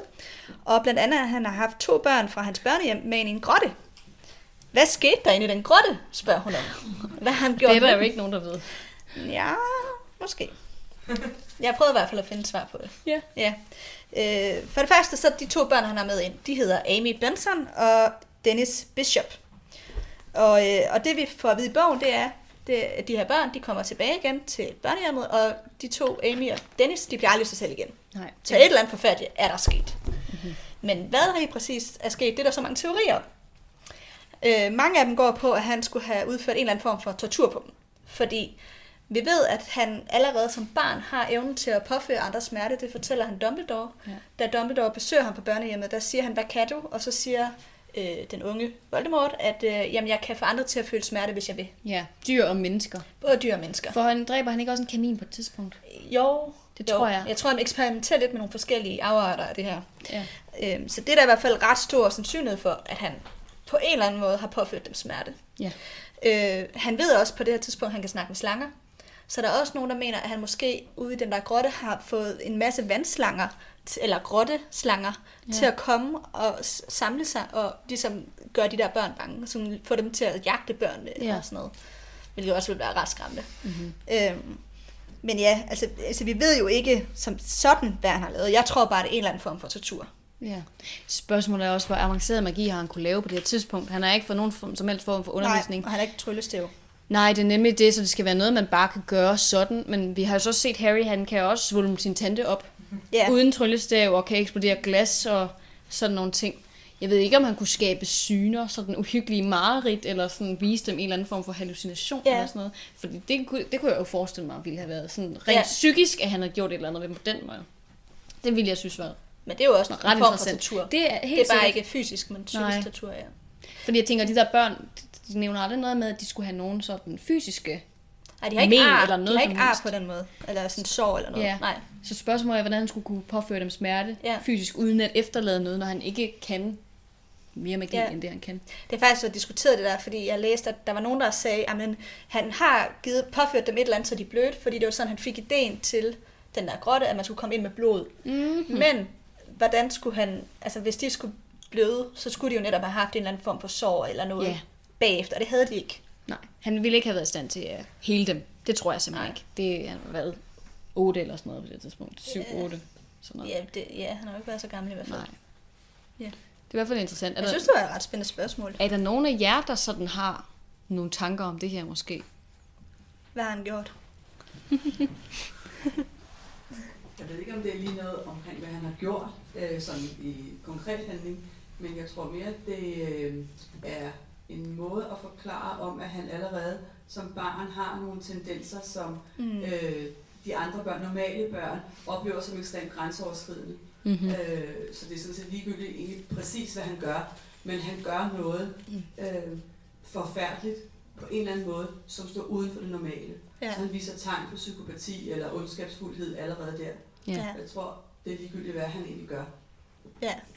Ja, det er rigtigt. Der er jo også det her med, hvad hedder det, the trifecta, eller et eller andet med, at man, man noget tyveri, og noget med tissesengen, og noget med ildpåsættelse, og, og påføre dyr smerte, og sådan nogle, nogle af de der klassiske tegn, som man kan se i barndom, eller sådan noget, som skulle være en god indikator på, om man lider af sådan noget. Øhm, ikke at jeg ved så meget om det. Mm? Det var mere i forhold til, hvad hedder det, i filmen, når Dumbledore besøger ham på, hans, på børnehjemmet, der hænger der et billede i vinduet af den der grotte, og det synes jeg bare er ret interessant, Nå. at man ligesom i, i filmen prøver at vise, hvor meget det også har betydet for ham, det her. Altså, sådan, altså det, det har virkelig gjort noget for ham og hans udvikling til, hvad han gør, så det har, altså, ja, det synes jeg er ret interessant. Ja. Ja. Det, det, er jo ikke, det er måske noget, hun har været inde over J.K. Rowling, men det, Det er et spændende sted, den der grotte, fordi vi ser den jo faktisk kun meget kort, ikke? Altså det er alligevel et kapitel, to kapitler eller sådan noget, og så hører vi aldrig rigtigt om den igen, udover selvfølgelig, da han selv fortæller om den som barn. Eller da han får det at vide fra hende der forstanderinde. Og det er egentlig, det, det, det er lidt ærgerligt, vi ikke får mere at vide om mm. sådan hans opvækst og de ting, der har betydet, jeg ved godt, vi får en god forklaring i bog 6, Men hvis man kunne få det udfoldet endnu mere, så ville det da være fedt. Men det er rigtigt, det er, det er lidt interessant. Altså, den har ret stor betydning for, om den grotte der, og også det billede der. Altså, også når han vælger at gemme sin hårkrus derinde. Ikke? Jamen, det, Men, det er det. Jeg tror måske, en grund til, at den er særlig for ham, det er, at uh, man kunne ikke... Der står, at den der grotte, den ligger så afsides, at man kan ikke komme ind i den uden at bruge magi. Fordi man kan ikke svømme derind, der er for meget strøm i vandet. Man kan ikke sejle derind, fordi der er for mange klipper. Så der, der er ikke plads til en båd. Nej. Og man kan heller ikke kravle derind, medmindre man er en mega dygtig klatrer, som har noget helt vildt særligt klatreudstyr, hvilket betyder, at øh, Voldemort har på en eller anden måde kommet ind i den der grotte med de der to børn ved hjælp af magi. Ja. Så det kan også godt være, at den der grotte måske er første gang, det går op for ham.